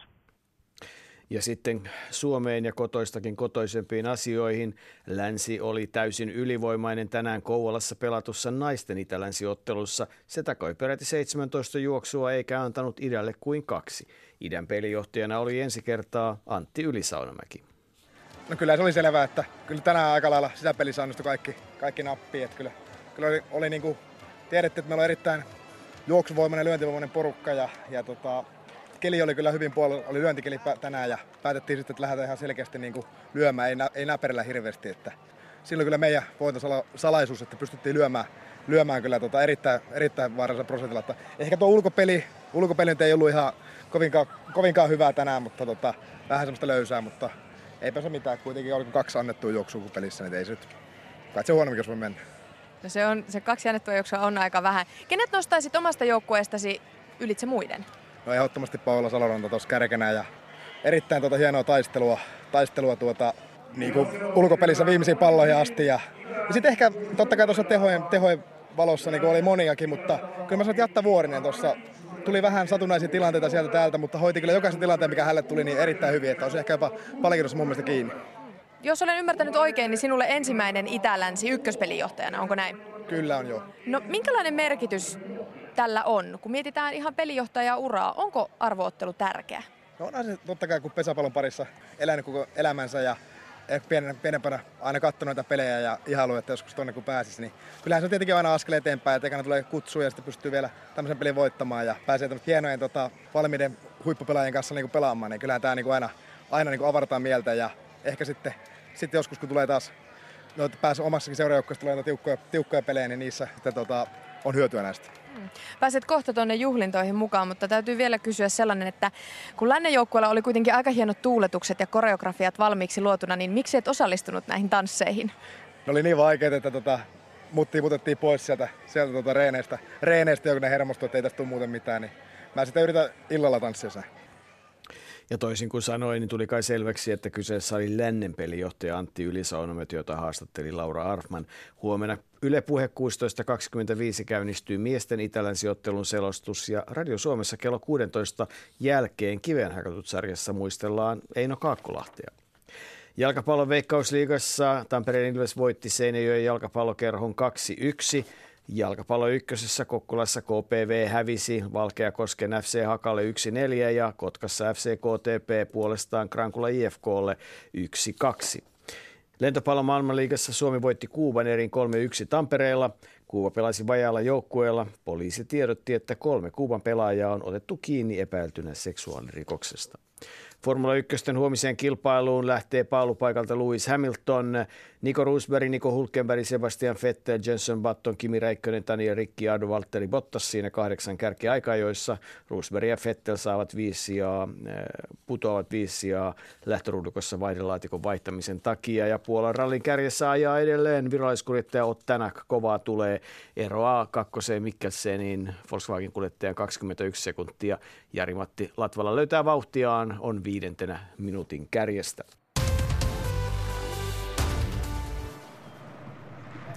Siinä urheiluradio sopivasti päättyy, kun tämä jatkoottelun ensimmäinen puoliaika lähtee käyntiin. Saksan ja Italian välillä varsinainen peliaika siis tasatulokseen 1-1. Ösil reilun tunnin jälkeen Saksan johtoon 1-0 ja sitten vajaat 10, reilut 10 minuuttia ennen loppua 78 minuuttia oli pelattu, kun Bonucci rangaistuspilkulta Italian tasoihin. Ja nyt herkkua koko rahan edestä tässä huippuottelussa Italian ja Saksan välillä. Jatko aikaa mennään. Italialla pallo, Buffon. Pitkä avaus, oikea kaistaa. Pelle käy kaivamassa pallon ja rajusti töitä tämän koko ottelun ajan, niin kuin tietysti kaikki 22 pelaajaa tuolla kentällä sitten Pelle käy ajamassa kovaa siinä Boatengia, saksalaistopparia jaloille ja näin nousee lappu myös Pellelle ja Pellelläkin oli kortti alla. Hän oli yksi niistä 11 italialaispelaajista, jolla oli varoitus alla ennen ottelua ja mikäli Italian välieriin selviää, niin Pellellä jää tuo välieräkamppailu sivusuun. Boateng on laittanut pallon jo liikkeelle ja siinä todella myöhässä saksalais gaanalaistopparin jaloille siinä mennään ja tuskaisen näköisenä Boateng tuonne nurmen pintaan jää makaamaan. Boatengin velipuolihan Kevin valitsi aikoinaan Gaanan maajoukkueen ja Jerome valitsi sitten puolestaan Saksan paidan ja siellä menestyksekkäästi totta kai Saksa edustanut. Saksa oikealta puolelta nosto Italian rangaistusalueen sisään. Marsalilta pitkä syöttö. Se ei mene kuitenkaan omille. Se menee Schweinsteigerille. Schweinsteiger pallo taaksepäin Hummelsille. Hummels. Hectorille. Hector leikkaa keskelle. Hector alusti tuon maalin. Müller maalitili vielä avaamatta tässä turnauksessa. MM-kisoissa seurajoukkueessa maaleja tullut liuku hihnalta. EM-kisoissa vaisumpaa. Saksalla ote jatkoajan ensimmäisen parin minuutin aikana. Keskityspallo tulee. Kieliini päineen välissä ja samalla Kieliiniä rikotaan ja sieltä unkarilais erottuomari Viktor Kasai ottaa tuosta rikkeen. Sitten pieltä välien selvittelyä Müllerin ja Kielinin välillä. Buffon tulee sitten rauhoittelemaan, ottaa Müllerin siinä oikein halaukseen ja naureskelee tavalleen uskollisena tuossa tilanteessa. Kielini tunkee sinne oikeastaan Müllerin kyynärpään alle ja voittaa tuon pääpallon. Ja sitten Müller käy todella kiivasta sananvaihtoa Kielinin kanssa. Kielini levittelee siinä käsiään, nostaa olkapäitään, että eihän se minä tässä mitään väärää tehnyt. Kävi vain voittamassa pääpallon, ei siinä sen kummempaa. Ja kun Buffon konkari tulee vielä siihen juttelemaan, niin Müllerkin vähän rauhoittuu. 93 minuuttia pelattu. Tilanne 1-1. Italialla pallo. Pallo tulee Chakirinille. Chakirini vasemmalla keskitys kohti boksin ulkoreunaa. Siellä ei jatkajia ole ja pallo menee aina sivurajasta yli. Aivan tuolta oikealta kulmalipun tuntumasta Hector rajaheittoa antamaan.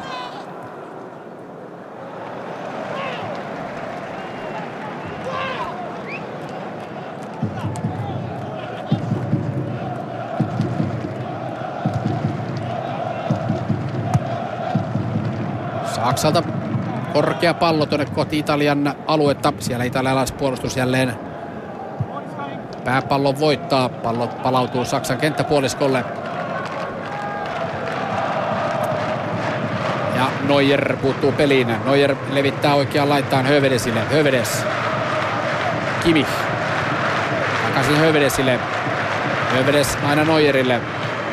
Neuer ei riskejä ote, ota, antaa oikean jalkansa puhua ja pitkä avaus Italian kenttäpuoliskolle oikealle puolelle. Matteo Darmian, pitkä avaus Giaccherinille, Giaccherini, Desilio ja lopulta pallossa Chiellini. Chiellini Parololle. Parololla kortti siis alla tässä ottelussa jo. Samoin kuin Pellellä ja Sturarolla. Selkä maaliin päin. Target hyökkääjä Pelle. Pelle antaa Ederille. Nyt on oikealla puolella tilaa. Sen myös huomaa Eder. Eder sinne pallo myös pelaa. Italia peruttelee puolen vaihtoa Desiliolle vasemmalle. Desilio pallo alas. Taaksepäin Chiellini. Chiellini leikkaa keskelle. Pallo alimmalle pelaajalle Bonuccille. Bonuccin chippi on huono. Se menee suoraan kohti saksalaisia. Ja lopulta käydään rikkomassa siellä. Schweinsteiger vähän myöhässä haltuunottonsa jälkeen. Ja Italialle vapaa potku. Schweinsteiger kopauttaa siinä vähän myöhässä Stefano Sturraroa. jalkapöytään ja näin vapaa potku Italialle. 95 minuuttia pelattu, 1-1 siis tilanne puolivälerä kamppailussa Saksan ja Italian välillä.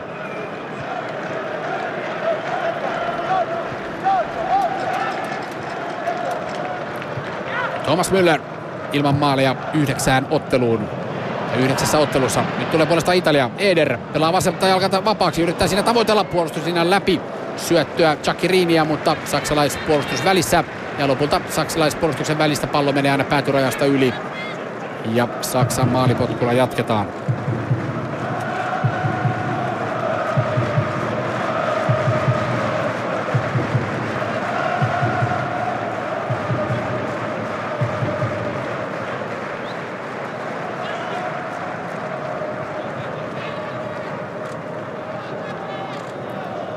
Manuel Neuer ei kiirettä pidä maalipotkunsa kanssa.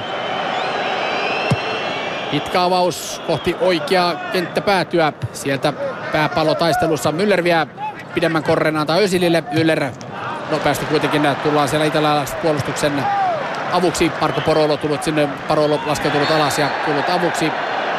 Sitten viedään Parolo tuon jälkeen rikkoo ja Saksalle vapaa potku. Ösel rikkeen kohteena. Parolo menee kyllä todella kovaa tilanteeseen ja aika uhkarohkeastikin kovaa sen verran myöhässä, ottaen huomioon, että Marco Parololla Lazion keskikenttäpelaajalla on korttialla. Parolo nousi vähän takaportin kautta Marquisio ja Verrattin korvaajaksi tähän Italian EM-miehistöön. Peruttelee nyt sinne omalle kenttäpuoliskolleen Saksalla vapaapotku Toni Kroos vaparia antamaan. Noin 40 metriä matkaa maaliin.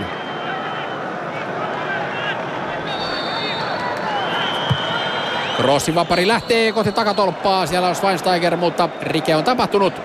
Erotomeri näyttää, että kyynärpäällä tökkimistä saksalaishyökkäjillä siinä oli ja näin ollen Italialla vapaa potku tuolta 16 alueen sisältä.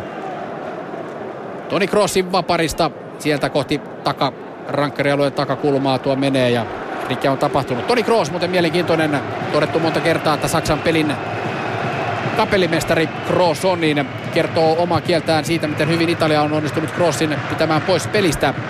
Kroosilla noin 104,5 kosketusta palloa keskimäärin neljässä ensimmäisessä pelissä, mutta Italia vastaan ainoastaan 33 kosketusta ensimmäisellä puoliajalla.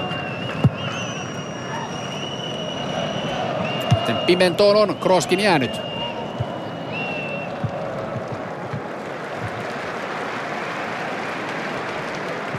Italia edennyt hitaasti kohti Saksan kenttäpuoliskoa. Chiellini. Chippejä yrittää myös Italia tuonne aina kohti Graziano Pellen päätä ja Pelle yrittää sitten ykkösellä jatkaa kanssa pelaajille, mutta kakkospalloissa ja noissa Graziano Pellen ahdisteluissa Saksa on ollut erittäin hyvä tässä ottelussa. Draxler on antamassa Saksan rajaheittoa. Pallo tulee Hectorille. Hector vasempaan laitaan rauhallisesti aina Hummelsille. Schweinsteiger, Kroos. Kroos vaihtaa puolta. Matala syöttö. Tavoittaa Hövedesin. Italian muoto jälleen kasassa. Saksa pyörittelee palloa 40 metrin tietämillä keskiympyrässä Jackerini pallottomana tekee vahvasti töitä, onnistuu katkaisemaan Hövedesin syöttöyrityksen Ösilille.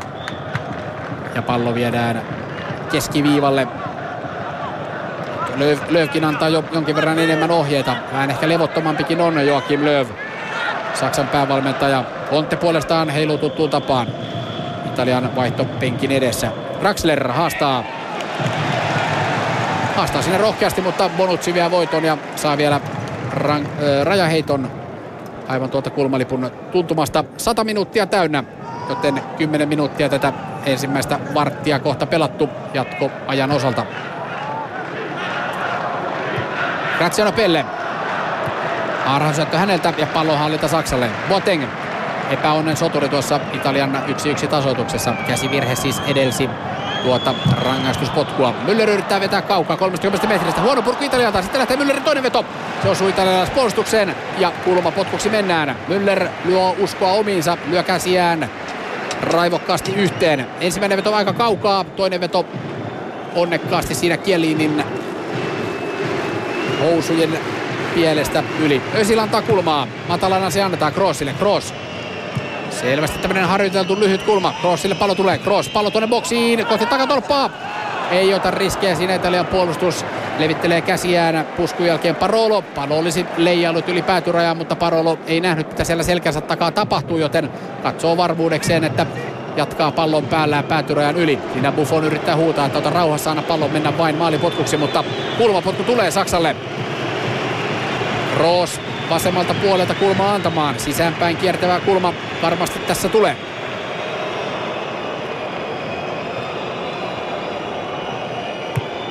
Ja lyhyenä annetaan jälleen pallo taustalle. Hummels. Hector. Hector vasempaan laitaan. Hector saa pallon takaisin. 25 metriä matkaa maaliin. Boateng ottaa tyhjät pois. Lähtee vetämään. Vetää tulisesti. Vetää kuitenkin maanuoliaisen pari metriä ohi Italian maalin vasemman tolpan, joten maali potku Italialle.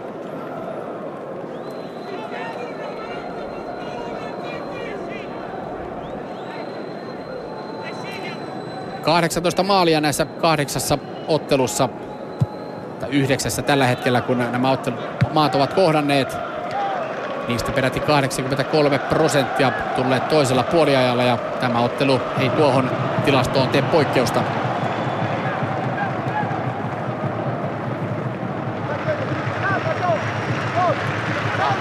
Nyt on Italialle tilaa jonkin verran Saksan alueella. Darmian vasemmalle puolelle. Chakirini. Chakirini.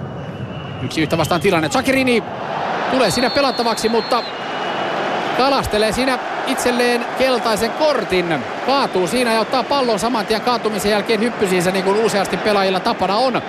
Yrittää voittaa sillä lailla tuon tilanteen itselleen ja laittaa tuomaria vipuun, mutta kun virhettä ei ole tapahtunut ja mies ottaa pallon syleilynsä, niin siitähän tulee käsivirhe ja keltainen kortti, joten Chakelinille tuosta filmauksesta ja pallon kaappaamisesta oikeutetusti varoitus, vaikka hän etusormeaan italialaistyyppisesti heristääkin tuonne unkarilaiserotuomarin suuntaan.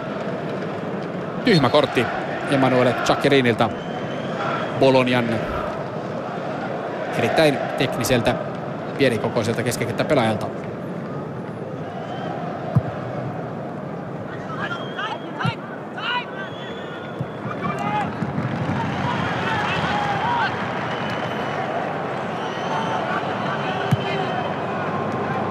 Se pallottelee rauhassa omassa kenttä, omalla kenttäpuoliskollaan.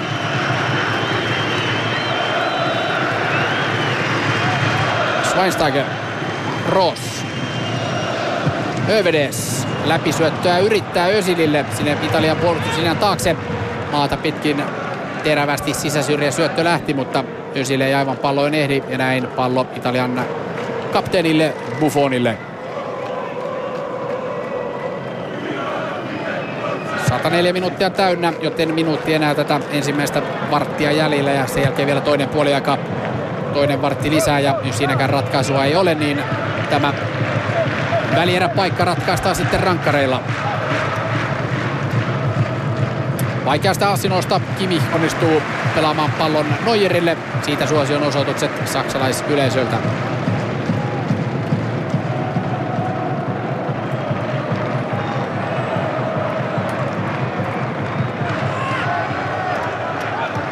Saksa siis vähintään välierissä viidessä viimeisessä arvoturnauksessa. Se on aika huikea tilasto Katsotaan tuleeko siihen tahra vai jatkuuko tuo huima meno Saksalla myös tämän ottelun jälkeen.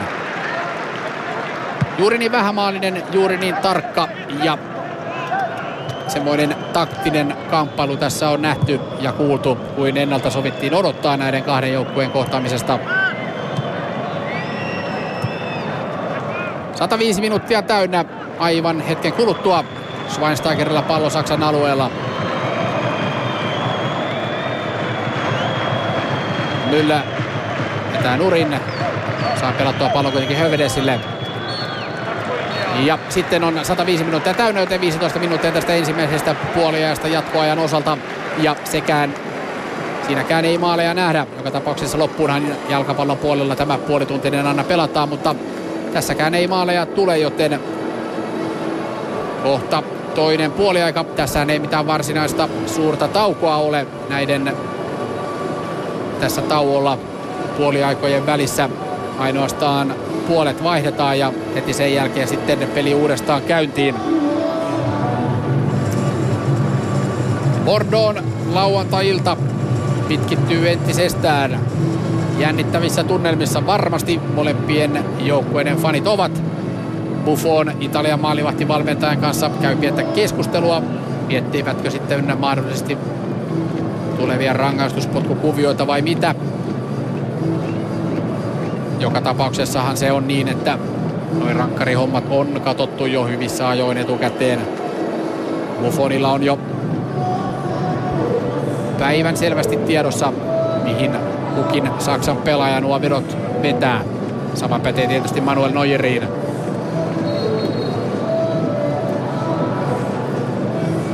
Saksalaisesta järjestelmällisyydestä hän hyvä esimerkki oli Lukas Radetski, joka täällä Ylellä kävi vieraana eräässä Saksan alkusarjan ottelussa. Kertoi, että hänkin oli Frankfurtin paidassa saanut tietoon kahden vuoden ajalta eri vastustajien rankkarivetoja, mihin he yleensä vetävät. Ja tämä megadatan, big datan käyttö Saksan maajoukkueessa on viety ihan uusiin ulottuvuuksiin. Ja se oli yksi syy muun muassa Saksan huikea menestykseen kahden vuoden takaisissa MM-kilpailuissa. Ja erityisesti tuo 7-1 Belo Horizonten teurastus Saksaa vastaan välierässä.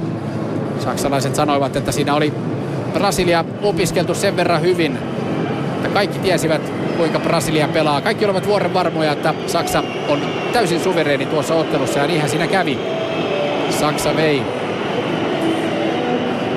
Brasilia kuin pässiä narussa tuossa pelissä. Ei jättänyt mitään palaa isäntämaa Brasilialle ja kaikkien aikojen murskajaisista nähtiin silloin. Mutta semmoista murskajaisia ei ole luvassa tänään, sen uskaltaa sanoa. Kun 15 minuuttia vielä pelataan, sen jälkeen viedään pallo pilkuille. Toinen puoliaika jatkoajasta alkaa nyt. Ja se alkaa tuoksessa 1-1.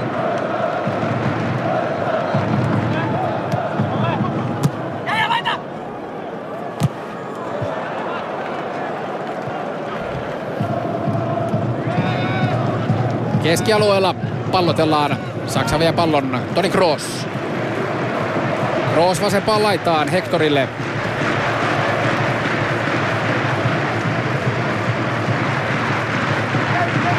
Hector siihen viereen Hummelsille. Hummels Kroosille. Kroos.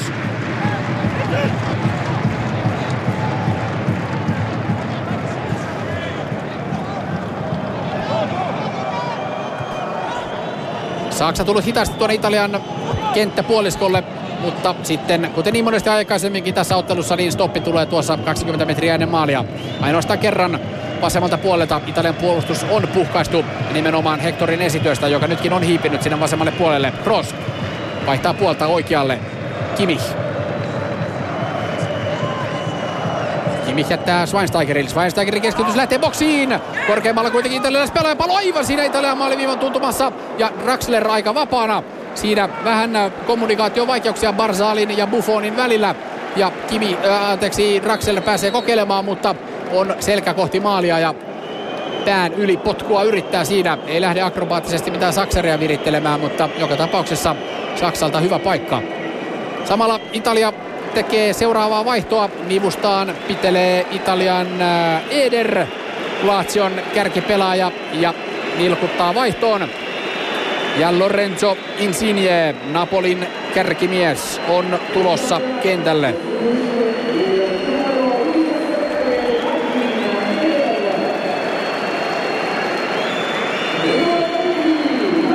Kaikkensa antaneena Eder kentältä pois ja Insigne tilalle. Napolin liukas kärkipelaaja. 108 minuuttia pelattu.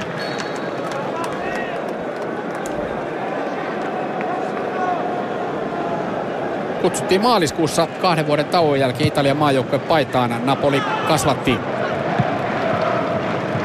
Framaccioresta Frattamaccioresta Napoli lähiöstä kotoisin oleva Lorenzo Insigne.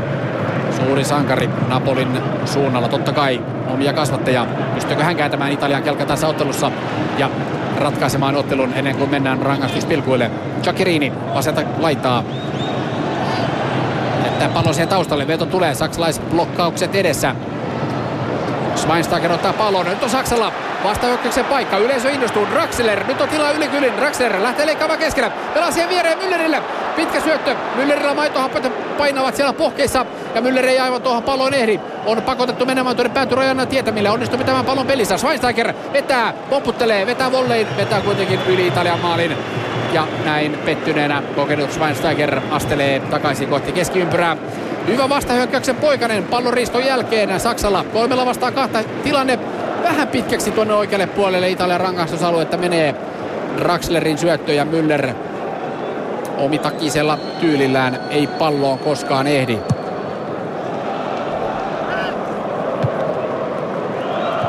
Pääpallotilanteen voittaa Boateng Saksan puolustusalueella. Sitten pallossa Hector. Hector keskelle. Ross leikkaa kohti oikeaa laitaa. Ross vedetään nurin. Sturaro rikkoajana. Peli saa kuitenkin jatkoa. Korkea pallo Italian puolustusalueelle. Buffon näppeineen välissä. Katselee siinä mitä tekee. Laittaa pallon. Hän vie pallon jaloillaan takaisin rangaistusalueelle. Ja sitten pallo hyppysiin.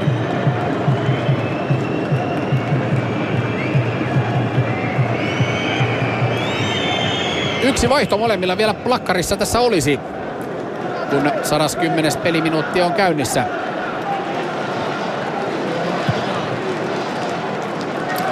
...120 minuuttia kaiken kaikkiaan siis tässä pelataan. 90 minuuttia plus tämä puolen tunnin ekstra siihen päälle. Nyt tulee pitkä syöttö, vaihtomies Insigne. Boateng kuitenkin päikineen välissä ja palauttaa pallon taaksepäin aina Neuerille asti. Ensimmäinen pieni spurtti vaihtomies Lorenzo Insigneltä, joka hetki sitten Italian paidassa kentälle tuli. Vuoretta jalkaa tässä raastavassa taistelussa. Schweinsteiger puolestaan sai pikakomennuksen Saksan kokoonpanoon tai tuonne kentälle jo 15 minuutin pelin jälkeen. Sami Kedira loukkaantui Kielin taklauksesta, joutui jättämään kentän tosiaan jo partin jälkeen. Ja Saksa tulee edelleen. Hummels. Hummels taaksepäin Schweinsteigerille. Schweinsteiger 30 metriä maaliin. Cross oikealle. Övedes tekee oman juoksunsa. Hänelle palloa ei koskaan pelata. Cross Kimihille. Kimih ei ehdi palloon. Pallo menee sivurajasta yli. Tuossa nähdään kuinka kovilla pelaajat ovat. Syöttö menee vähän eteen ja Kimi irvistäen siinä. Varmasti jokainen askel jo tuntuu, vaikka huippukuntoisia kaikki pelaajat totta kai ovat.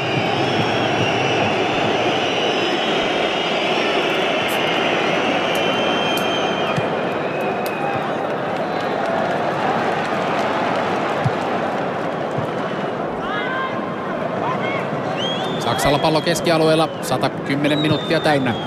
10 minuuttia siis vielä jäljellä.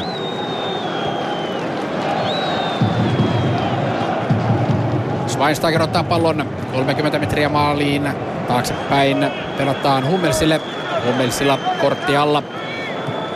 Ei ole mitään taklauksia enää sen jälkeen hirveästi viljelyt tässä tuon keltaisen jälkeen. Kimi.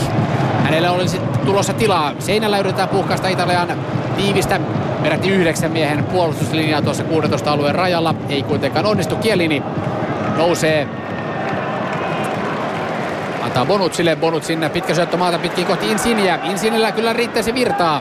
Pieni kokoinen nuora 20 Italian paidassa. Neuer vasemmalle.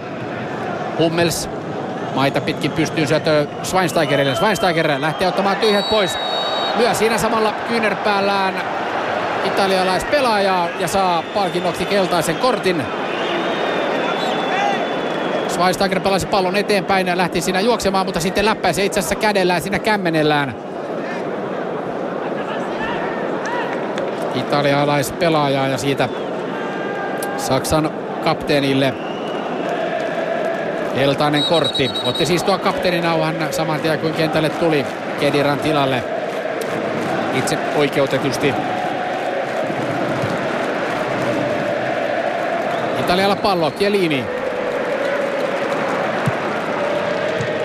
Jatkoaika siis kyseessä. Varsinainen pelikä päättyi 1-1. Italia tulee Saksan alueelle. Insigne tulee pelaamassa velkansa vapaaksi vetää, mutta vetää kohti Neueria. Neuer ottaa palloa hyppysiinsä. Terävä kääntö Insigniltä kuitenkin rankaistusalueen rajalla. Sitten vedetään Neuer nurin tuolla tilanteen jälkeen ja Saksalle vapaa potku. Se annetaan lyhyenä. Saksa rauhassa. Antonio Conte antaa ohjata omilleen. 113 peliminuutti on käynnissä. Saksa tulee Boatengin johdolla.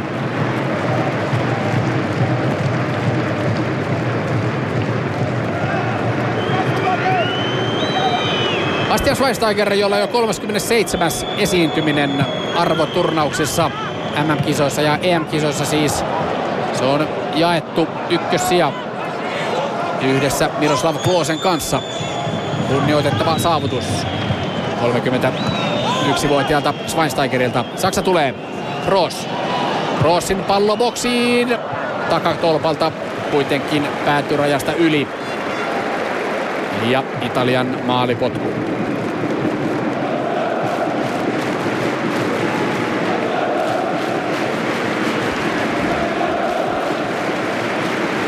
Deutschland huudot kaikuvat.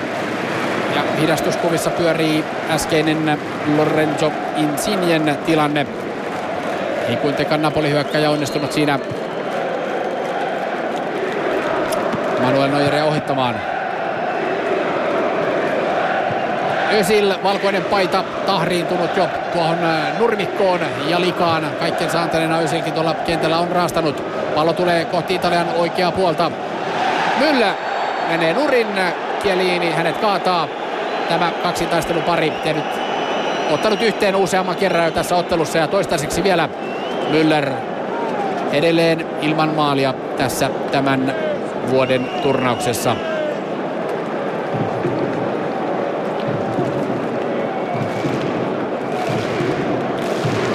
MM-kisoissa Müller paukutti 10 maalia 13 otteluun. Nyt maalitili avaamatta, mutta mikä olisikaan herkullisempi paikka avata maalitili kuin jatkoajalla tässä 6 minuuttia ennen loppua. 116 minuuttia siis pelattu. Saksa-Italia sitkeästi tilanteessa 1-1. 65 minuuttia pelattu, kun Ösillä vei Saksan johtoon. Sitten 78 minuuttia oli taulussa, kun rangaistuspotkusta Italian Bonucci tasoitti yhteen yhteen. Nyt Saksalla sivuvapari. Pallo tulee boksiin. Lupaa ei ollut vielä annettu. Sen verran siellä häirintää 16 alueen sisällä. Kielini kumppanit siellä yhdessä Boatengin kanssa välejään selvittelit. Kielini kahdella kädellä kiinni pitää kyllä Boatengia, mutta tuo vapaapotku uusitaan.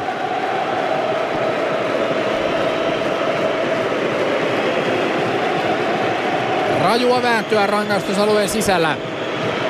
Senttiäkään ei anneta tilaa. Ei hyökkäjille eikä puolustajille. Kaksi miestä muurissa. Vapari lähtee. Se tulee. Se tulee kuitenkin suoraan Parolon päähän. Parolo jatkaa pallon rangaistusalueen takareunalle. Boateng noussut sinne jo lähes ylimmäksi. Huolimaton syöttö häneltä. Se tulee Draxlerille. Draxler. Hummels. Hummels nostaa roikkupallon Italian boksiin. Buffon tulee helposti sieltä. Nousee omiin korkeuksiinsa ja ottaa pallon haltuunsa. Neljä minuuttia jäljellä. Jatkoajan toista puolta. Toista puolikasta.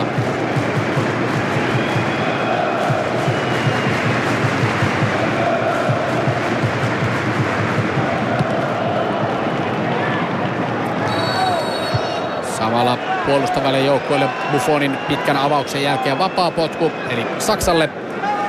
Ja rankkareillehan mentiin muun muassa tuossa Puolan ja Portugalin välisessä ottelussa. Sekin päättyi 1-1 jatkoajan jälkeenkin ja silloinhan Portugali eteni välieriin voitolla Puolasta ja Lasikovski epäonninen soturi, epäonninen soturi silloin Puolan leiristä.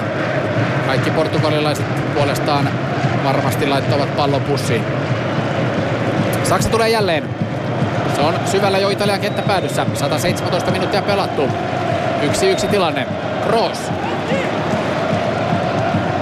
Keskellä kenttää. Tilaa ei ole senttiäkään. Hän pelaa levittää. Antaa Ösilille. Ösil ahtaa sen. Käy pelaamassa seinän Müllerin kanssa. Müller. Ahdas syöttö siihen. Ja Italia vielä pallon. Käsivirheitä protestoivat siellä saksalaiset ja saksalaisyleisö. Sitä ei kuitenkaan tule. Ja nyt oli Italialla vastahyökkäyksen paikka. Pelle viittoille siinä, että menkää, tehkää aloitetta. Pelle joutuu lyömään liinat kiinni, odottaa toista aaltoa apuun. Sinne myös apuja tulee, pallo pelataan Sturarolle, Sturaro Bonucille, Bonucci ottaa tyhjät pois. Vasemmalla keskitys syvälle, Pelle siellä levittelee käsiään ja pallo menee päätyrajasta yli. Vastahyökkäyksen paikka tuossa äskeisen Saksan painostuksen jälkeen oli Italialle tulossa. Thomas Müller oli ahtaassa tilassa ja kyllä se pallo osuu Andrea Barzalin päähän. Ei se ole käsiä lähimaillakaan ja turhaa siis tässä tapauksessa saksalaisyleisön raju protestointi äskeisestä tilanteesta. Kaksi minuuttia jäljellä. Saksa ehkä vähän rohkeammin hyökännyt tässä jatkoajan puolituntisen aikana. Draxler leikkaa keskelle, löytää Crossin. Cross levittää toiselle puolelle Hummelsille. Anteeksi, Hövedesille tietenkin. Hövedes jättää Boatengille. Boateng ottaa tyhjät pois. Pelaa sinne rangaistusalueen rajalle. Veto lähtee! Paikaltaan joutuu Özil kuitenkin vasemmalla jalallaan vetämään ja se suuntautuu kaiken lisäksi suoraan Buffonia päin. Ja ei vaikeuksia Buffonilla torjua tuota Özilin vetoa. Yksi maali siis Özilille jo tässä ottelussa.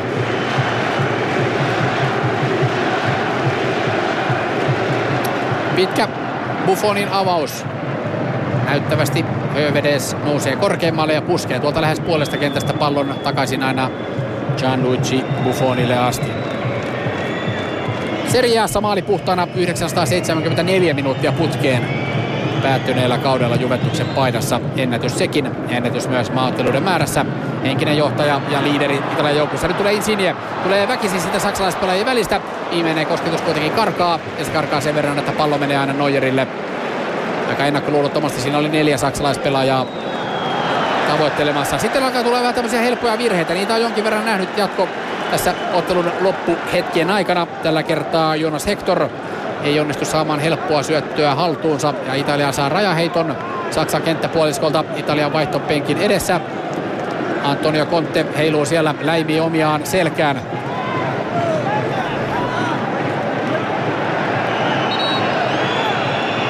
Tuleeko tässä vielä Italialle vaihto? Siellä on tuskissaan nimittäin Kieliini vielä nurmen pinnassa. Kyllä vain, Kieliini ei pysty ottelua jatkamaan, kun lisäaika on täynnä ja tuoretta voimaa. Simon Zaza, Juventuksen hyökkääjä kentällä ja Giorgio Chiellini. Hyvä ottelu häneltä, ehdottomasti. Tuleeko Sasa sitten mahdollisesti vetämään jopa rankkareita vai tuleeko Chiellini vain sen takia, että siellä on sen verran vetää suonta, että hän joutuu pois kentältä tulemaan. Lisäaikaa pelattu. Jatkoaikakin siis. Nyt pelataan jatkoajan lisäaikaa 120 minuuttia taulussa. Heitto menee yli kuitenkin päätyrajasta ja Saksan maalipotkulla jatketaan. 120 minuuttia on täynnä. Yksi yksi tilanne ja rankkarit hämöttävät. Aikamoinen kliimaksi tähän Saksan ja Italian otteluun tulee. Näin soi myös pilli jatko-ottelunkin osalta niin kuin se virallinen termi kuuluu. 120 minuuttia pelattu ja voittaja ei ole vielä selvillä. Ei pystynyt sitä ratkaisevaa eroa kumpikaan joukkueen repimään 120 minuutin aikana. Kaksi tuntia toisin sanoen väännettiin ja käännettiin. Haettiin toisten heikkoa kohtaa, mutta ei löytynyt. Ja näin ollen pahimmalla tai joidenkin mielestä parhaalla mahdollisella tavalla sitten selviää se, kumpi joukkue jatkaa tietään välierään Euroopan mestaruuskisoissa 2016.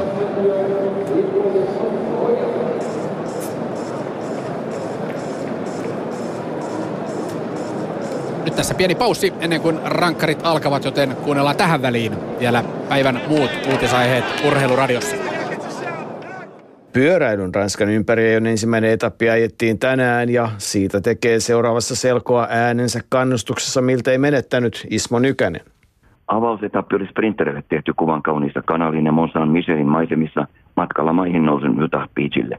Christoph Cavendish Greipel Kittel tiimiensä vetäminä kohti ensimmäistä keltaista paitaa. Howard Bartla, Foss, House ja De Plas, tuurin ensimmäiset karkaajat. Foss poimi punapallopaita pisteet. Pääjoukko pillastui 90 ennen maalia. Kinttaanakin haki suojaisaa paikkaa Martinin ja Kittelin Quickstepin raivotessa yli 60 ja päivän draama. Alberto Contador kurvissa asfalttiin, pahoja ruhjeita olkapäähän, olkapakettiin, pyöräremonttiin, kenkärikki ja imi minuutin takamakon kiinni. Isku on kova, saas nähdä kuinka sunnuntaina pärjään, sanoi espanjalainen tuskissaan. Viisikolle sprinttipisteet, perässä Kreiper muut. De Blas ja Ous sinnittelivät viimeiselle vitoselle. Kaatumisia lisää loppusuoralla, Geran Thomas mukana. Lopumme teillä Kittel ja Saagan eivät voi mitään Mark Cavendishille, joka ottaa 27. tuurvoittonsa.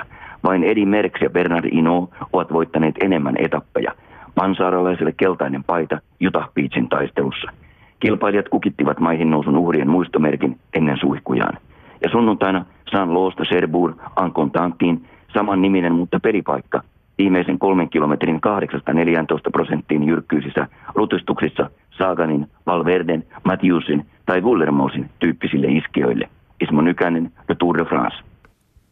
Ja sitten Suomeen ja kotoistakin kotoisempiin asioihin. Länsi oli täysin ylivoimainen tänään Kouvolassa pelatussa naisten itälänsiottelussa. Se takoi peräti 17 juoksua eikä antanut idälle kuin kaksi. Idän pelijohtajana oli ensi kertaa Antti Ylisaunamäki. No kyllä se oli selvää, että kyllä tänään aika lailla sisäpelissä onnistui kaikki, kaikki nappi. Että kyllä, kyllä oli, oli niin kuin, tiedettiin, että meillä on erittäin juoksuvoimainen, lyöntivoimainen porukka ja, ja tota, keli oli kyllä hyvin puolella, oli lyöntikeli tänään ja päätettiin sitten, että lähdetään ihan selkeästi niin kuin lyömään, ei, nä, ei näperillä hirveästi, että silloin kyllä meidän voiton salaisuus, että pystyttiin lyömään, lyömään kyllä tota erittäin, erittäin vaarallisella prosentilla. Että ehkä tuo ulkopeli, ulkopeli ei ollut ihan kovinkaan, kovinkaan hyvää tänään, mutta tota, vähän semmoista löysää, mutta eipä se mitään. Kuitenkin oliko kaksi annettua juoksua pelissä, niin ei se nyt, kai se huonommin, jos voi mennä. Siinä muita uutisaiheita lauantain ratoksi. Hieno Ismo Nykäsen raportti sekä sitten pesäpalloa. Mutta nyt takaisin tähän kamppailuun jännittävään puolivälin rauhoitteluun Saksan ja Italian välillä. Yksi yksi tilanne siis 120 minuutin pelin jälkeenkin ja rangaistuspotkukilpailu hämöttää. Schweinsteiger, Saksan kapteeni sekä Italian kippari Gianluigi Buffon vielä kättelemässä ja kuuntelemassa viimeiset ohjeet ennen rankkarikilpailua.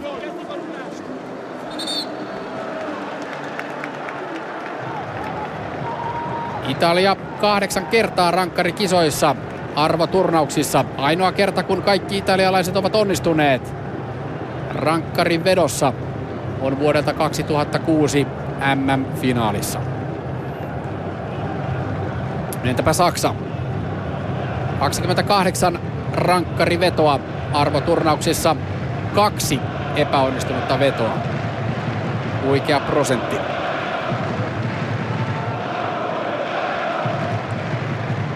Mielenkiintoa riittää, miten tässä lopulta käy. Se aloittavan joukkueen etukin, sekin on laskettu. Se on ehdottomasti aina sillä joukkueella, joka aloittaa vetämisen. Heillä paremmat mahdollisuudet menestyä. Paineet sillä viimeisellä vetäjällä käyvät usein liian suuriksi. Italialla on se etu tänään puolellaan ja rangaistuspotkukilpailu alkaa. Lorenzo Insigne, ensimmäinen vetäjä. Insigne vastaan Manuel Neuer. Kaikki valmista. Insigne numero 20, Italian kärkimies, on jo pallon takana. Neuer hyppii maalillaan. Insigne pallon takana. Ja lupa on annettu. Insigne vauhtiin. Pallo varmasti oikean alakulmaan. Neuer heittäytyy väärään suuntaan ja Insignelle osuma. Ja näin Italia tässä rankkarikisassa 1-0 johtoon. Terävä vauhti siinä oli selkeästi jo ennen tuota vauhdinottoakin päättänyt jo, minne tuo veto lähtee. Toni Kroos, Saksan ensimmäinen vetäjä.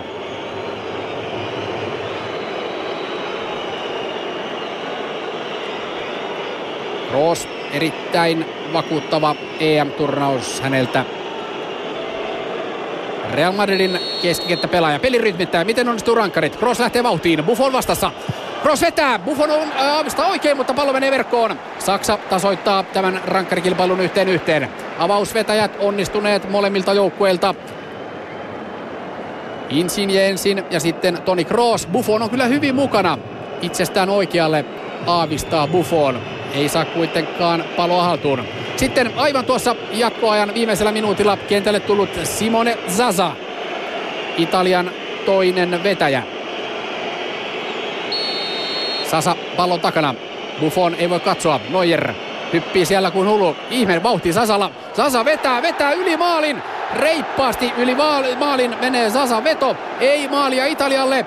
Ja saksalaisyleisö riamastuu.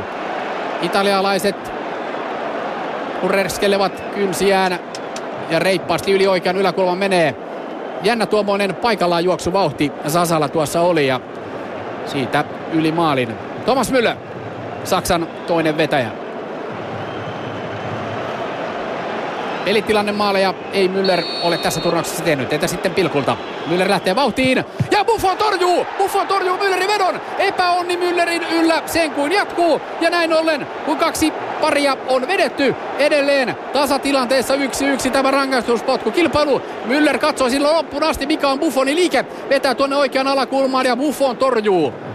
Siinä oli Müllerillä mahdollisuus viedä Saksa tässä rankkarikisassa jatkoon. Kolmannet parit ja kolmannen parin aloittava on Italialla Andrea Barzali. Italian pelaajat kaulakkain keskiviivalla. Barzali asettaa pallon pilkulle. Katsoo keskittyneesti ainoastaan palloa. Ei edes vilkuille toden Noirin suuntaan. Barzali vauhtiin, vetää ja vetää keskelle ja vetää pallon maaliin. Barzalille maali. Italia johtaa rankkarikisaa 2-1. Neuer hyppii kyllä aika hyvin tasajalkaa tuolla ja muistetaan se alkulohkon ottelu, missä maalivahti tuli paljon ulos maaliltaan ja torjui, niin sitä ei ole nähty. Maalivahdit eivät varasta tässä. Seuraava vetäjä, kolmas vetäjä Saksalla Mesut Özil. Epäonnistui rankkarissa Slovakia vastaan. Miten käy Özilille nyt? Onko tuo epäonnistuminen jo unohdettu? Özil lähtee vauhtiin, vetää ja vetää pallon torppaan. Tolpasta ulos ja myös Özil epäonnistuu. Toinen epäonnistuja Saksalle tässä rankkarikisassa. Ja kun kolme paria on vedetty, Italia johtaa kilpailua 2-1. Buffon aavistaa väärin, Özil vetää kohti oikeaa kulmaa, mutta tolppa ja siitä ulos. Eli Kroos ainoa onnistuja tällä hetkellä Saksasta. Möller, Özil vetäneet ohi. Insine tehnyt maaliin Italialle. Sasa ohi. Barsali maali. Neljännet parit.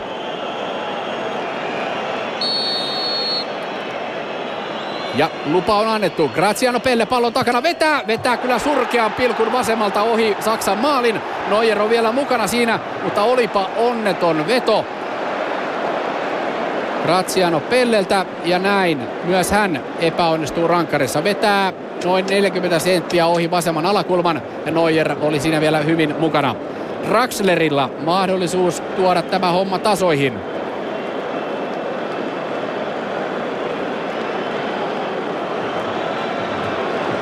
Draxler lähtee vauhtiin. Keskittynyt on Julian Draxlerin ilme. Hän lähtee vauhtiin vetää ja vetää tulisesti pallon oikean alakulmaan. Ja Saksa tulee tässä rankkarikisassa tasoihin. Ja viidennet eli viimeiset parit seuraavana vuorossa. Ja tilanne 2-2. Aivan huikeaa draamaa tässä rankkarikisassa. Buffon aavistaa väärin ja aivan sinne oikeaan alakulmaan pommin varma pilkku Julian Draxlerilta. Ja viides vetäjä, totta kai, jo varsinaisella peliajalla onnistunut Leonardo Bonucci. Itse pelissä pallo vuoren varmasti verkkoon, mikä on sitten Bonucin ratkaisu tässä rangaistuspotkukilpailussa. Nyt Neuer hyppelee siellä, Bonucci vetää ja Müller, Neuer torjuu, Neuer torjuu oikeasta alakulmasta Bonucci vedon, Bonucci epäonnistuu ja näin, kun Saksan viimeinen vetäjä tulee vuoroon, hän maalin tehdessään vie Saksan välieriin. Bonucci lähtee vauhtiin, vetää tuonne vasempaan alakulmaan, ei onnistu. Ja varsinaisella peliajallahan Bonucci veti tuonne toiseen kulmaan, silloin onnistui. Ja nyt kukapa muukaan kuin Bastian Schweinsteiger. Saksan kapteeni tuli 15 minuutin pelin jälkeen kentälle. Ja jos Schweinsteiger tekee maalin, Saksa etenee Euroopan mestaruuskisojen välieriin. Jos Buffon torjuu, mennään jatkopareihin. Schweinsteiger keskittynyt ilme jälleen. Hän lähtee vauhtiin, Schweinsteigerin veto, mikä on, vetää yli, vetää vasemmalta yli, Buffon ottaa italialaiskannattajat mukaan tuuletuksiin ja Schweinsteiger, Saksan kapteeni, ei onnistu tuossa ratkaisevassa vedossa ja näin ollen tämä rankkarikisa viiden parin jälkeen edelleen tilanteessa 2-2. Johan on kisa. Aivan uskomatonta draamaa Bordeaux lauantai-illassa tässä puolivelehdä kamppailussa. Ja nyt se on sitten kerrasta poikki menetelmällä. Italian vetäjä Emanuel Giaccherini.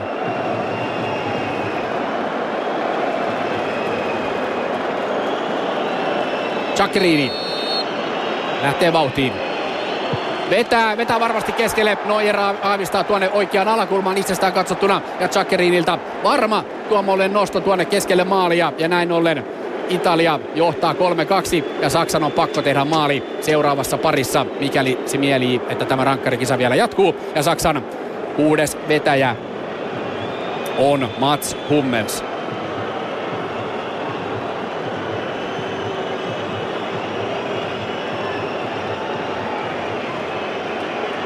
Hummels, pakko tehdä maali.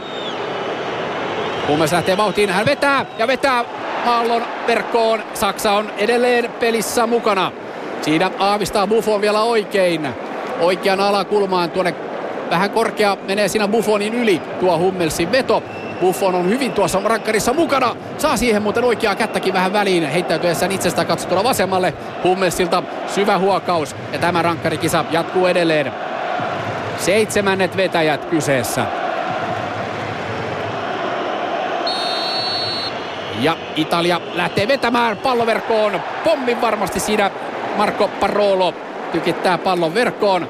Ja Italia on jälleen lähempänä välieräpaikka jälleen keskelle. Ja se on joidenkin tilastojen mukaan mitattu. Mikä on se paikka, mistä eniten maaleja rankkareissa tehdään? Se on nimenomaan kova veto keskelle, koska aika usein maalivahdit totta kai aavistavat. Ja kovassa paikassa on sitten seuraava saksalaisvetäjä, nuori Joshua Kimmich. 21-vuotias Bayern Münchenin keski, anteeksi, puolustuspelaaja. Hyvä peli häneltä tänään. Kimmich Kimi ottaa vauhdin ja vetää sinne vasemman alakulmaan. Saksa on jälleen mukana tässä hommassa. Se kestää viimeisen parin paineet. Ja Kimi Harma sijoitus vasempaan alakulman ja jälleen on muuten Buffon mukana tuossa aavistaa oikein, mutta veto on niin hyvä, että se menee aivan tuonne kohti sivuverkkoa ja Saksa jälleen tässä hommassa mukana. 4-4 pilkkuskava rangaistuspakko kilpailu toisin sanoen 1, 2, 3, 4, 5, 6, 7, 8 parit ja Italia jälleen aloittamassa. Mattia De Silio pallon takana. Silio vauhtiin. Vetää, vetää ylärimman kautta pallon verkkoon ja helpottuneet tuuletukset sinne kohti italialaisfaneja, jotka tuonne maalin takana ovat ryhmittäytyneet totta kai juhlimaan. Vetää, vetää ylös ja ylärimaa kautta pallon verkkoon. Ja siinä oli Neuer ää, ää, aavistanut väärin tuon tilanteen. Sitten epäonnen soturi varsinaisesta peliajalta, jonka käsivirheestä tuo Italian rankkarimaali syntyi Jerome Boateng. Kahdeksannen parin viimeinen vetäjä. Italia johtaa rankkukisaa 5-4. Ja Boateng jälleen kerran. Pakko tehdä maali. Boateng lähtee vauhtiin, vetää varmasti pallon vasempaan alakulmaan. Buffon jälleen mukana, mutta palloverkkoon. Ja Boateng pitää homman jännänä. Yhdeksännet parit on vuorossa. Ja onpahan pitkä pilkkukisa.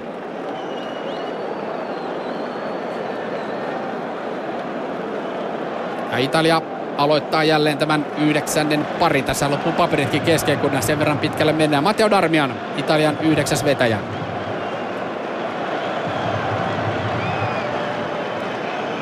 Darmian, joka tuli kentälle vaihdosta. Lähtee vauhtiin. Darmian vetää, vetää. Neuer torjuu, Neuer torjuu Darmianin vedon. Kohti oikeaa alakulmaa se meni. Jäi aika keskelle ja Neuer käy kaappaamassa pallon itselleen. Ja sitten tuuletukset sinne kohti saksalaisyleisöä.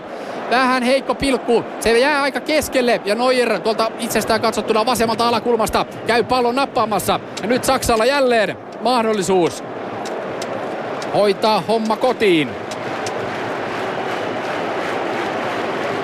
Tuleeko Joonas Hektorista, Saksan sankari.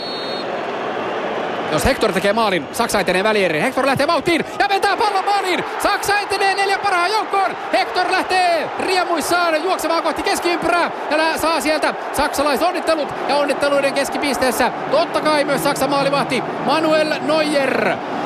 Saksa voittaa tämän pitkän pilkkukisan vasta yhdeksännessä parissa. Se lopulta ratkeaa, ratkeaa ja se ratkeaa hallitsevan maailmanmestarin voittoon. Saksa etenee jälleen kerran arvoturnauksessa neljän parhaan joukkoon. Rankkukisan jälkeen pitkän kaavan mukaan tämä varsinaisten jättiläisten kohtaaminen lopulta ratkeaa. Ja valkopaitainen Saksa juhlii Buffon oli hienosti mukana monessa rangaistuspotkussa. Ei riittänyt Buffonille ja Saksa kestää paineet. Viimeisen vetäjän paineet. Ja Hector ampuu varmasti hienosti sijoittaen Saksan neljän parhaan joukkoon. Paljon epäonnistuneita vetoja nähtiin myös tässä rankkukisassa, mutta lopulta Hector oli se pelaaja, joka tuon ratkaisevan vedon tuonne Italian verkkoon ampui. Ja näin Saksa etenee neljän parhaan joukkoon. Samalla Saksa karistaa tämän Italia-nimisen arvokisa peikkonsa. Yhdeksäs kohtaaminen tuo Saksalle vihdoin voiton Italialle jalkapallon arvoturnauksessa. Se huuhtoo varmasti pettymyksiään viime EM-kisojen välierä tappiosta. Silloin tosin varsinaisella peliajalla Italia tuon homman hoiti, mutta nyt Saksa ottaa erittäin maukkaan revanssin ja etenee tämän varsinaisen thrillerin jälkeen Euroopan mestaruuskisojen välieriin. Keskiviikkona jatketaan siis välierillä. Portugali, Wales, ensimmäinen välierä. Kello 22 alkaa tuo kamppailu. Ja sitten torstaina Saksa kohtaa voittajan ottelusta Ranska, Islanti. Ja tuo Ranska-Islanti-ottelu, se nähdään sitten huomenna ja ottelu alkaa kymmeneltä illalla. Saksan juhliin on hyvä päättää tämä Yle Puheen lähetys nyt. Oikein mukavaa ja hyvää yötä.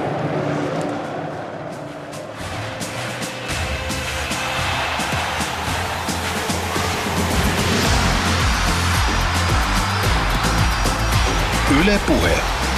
Jalkapallon Euro 2016.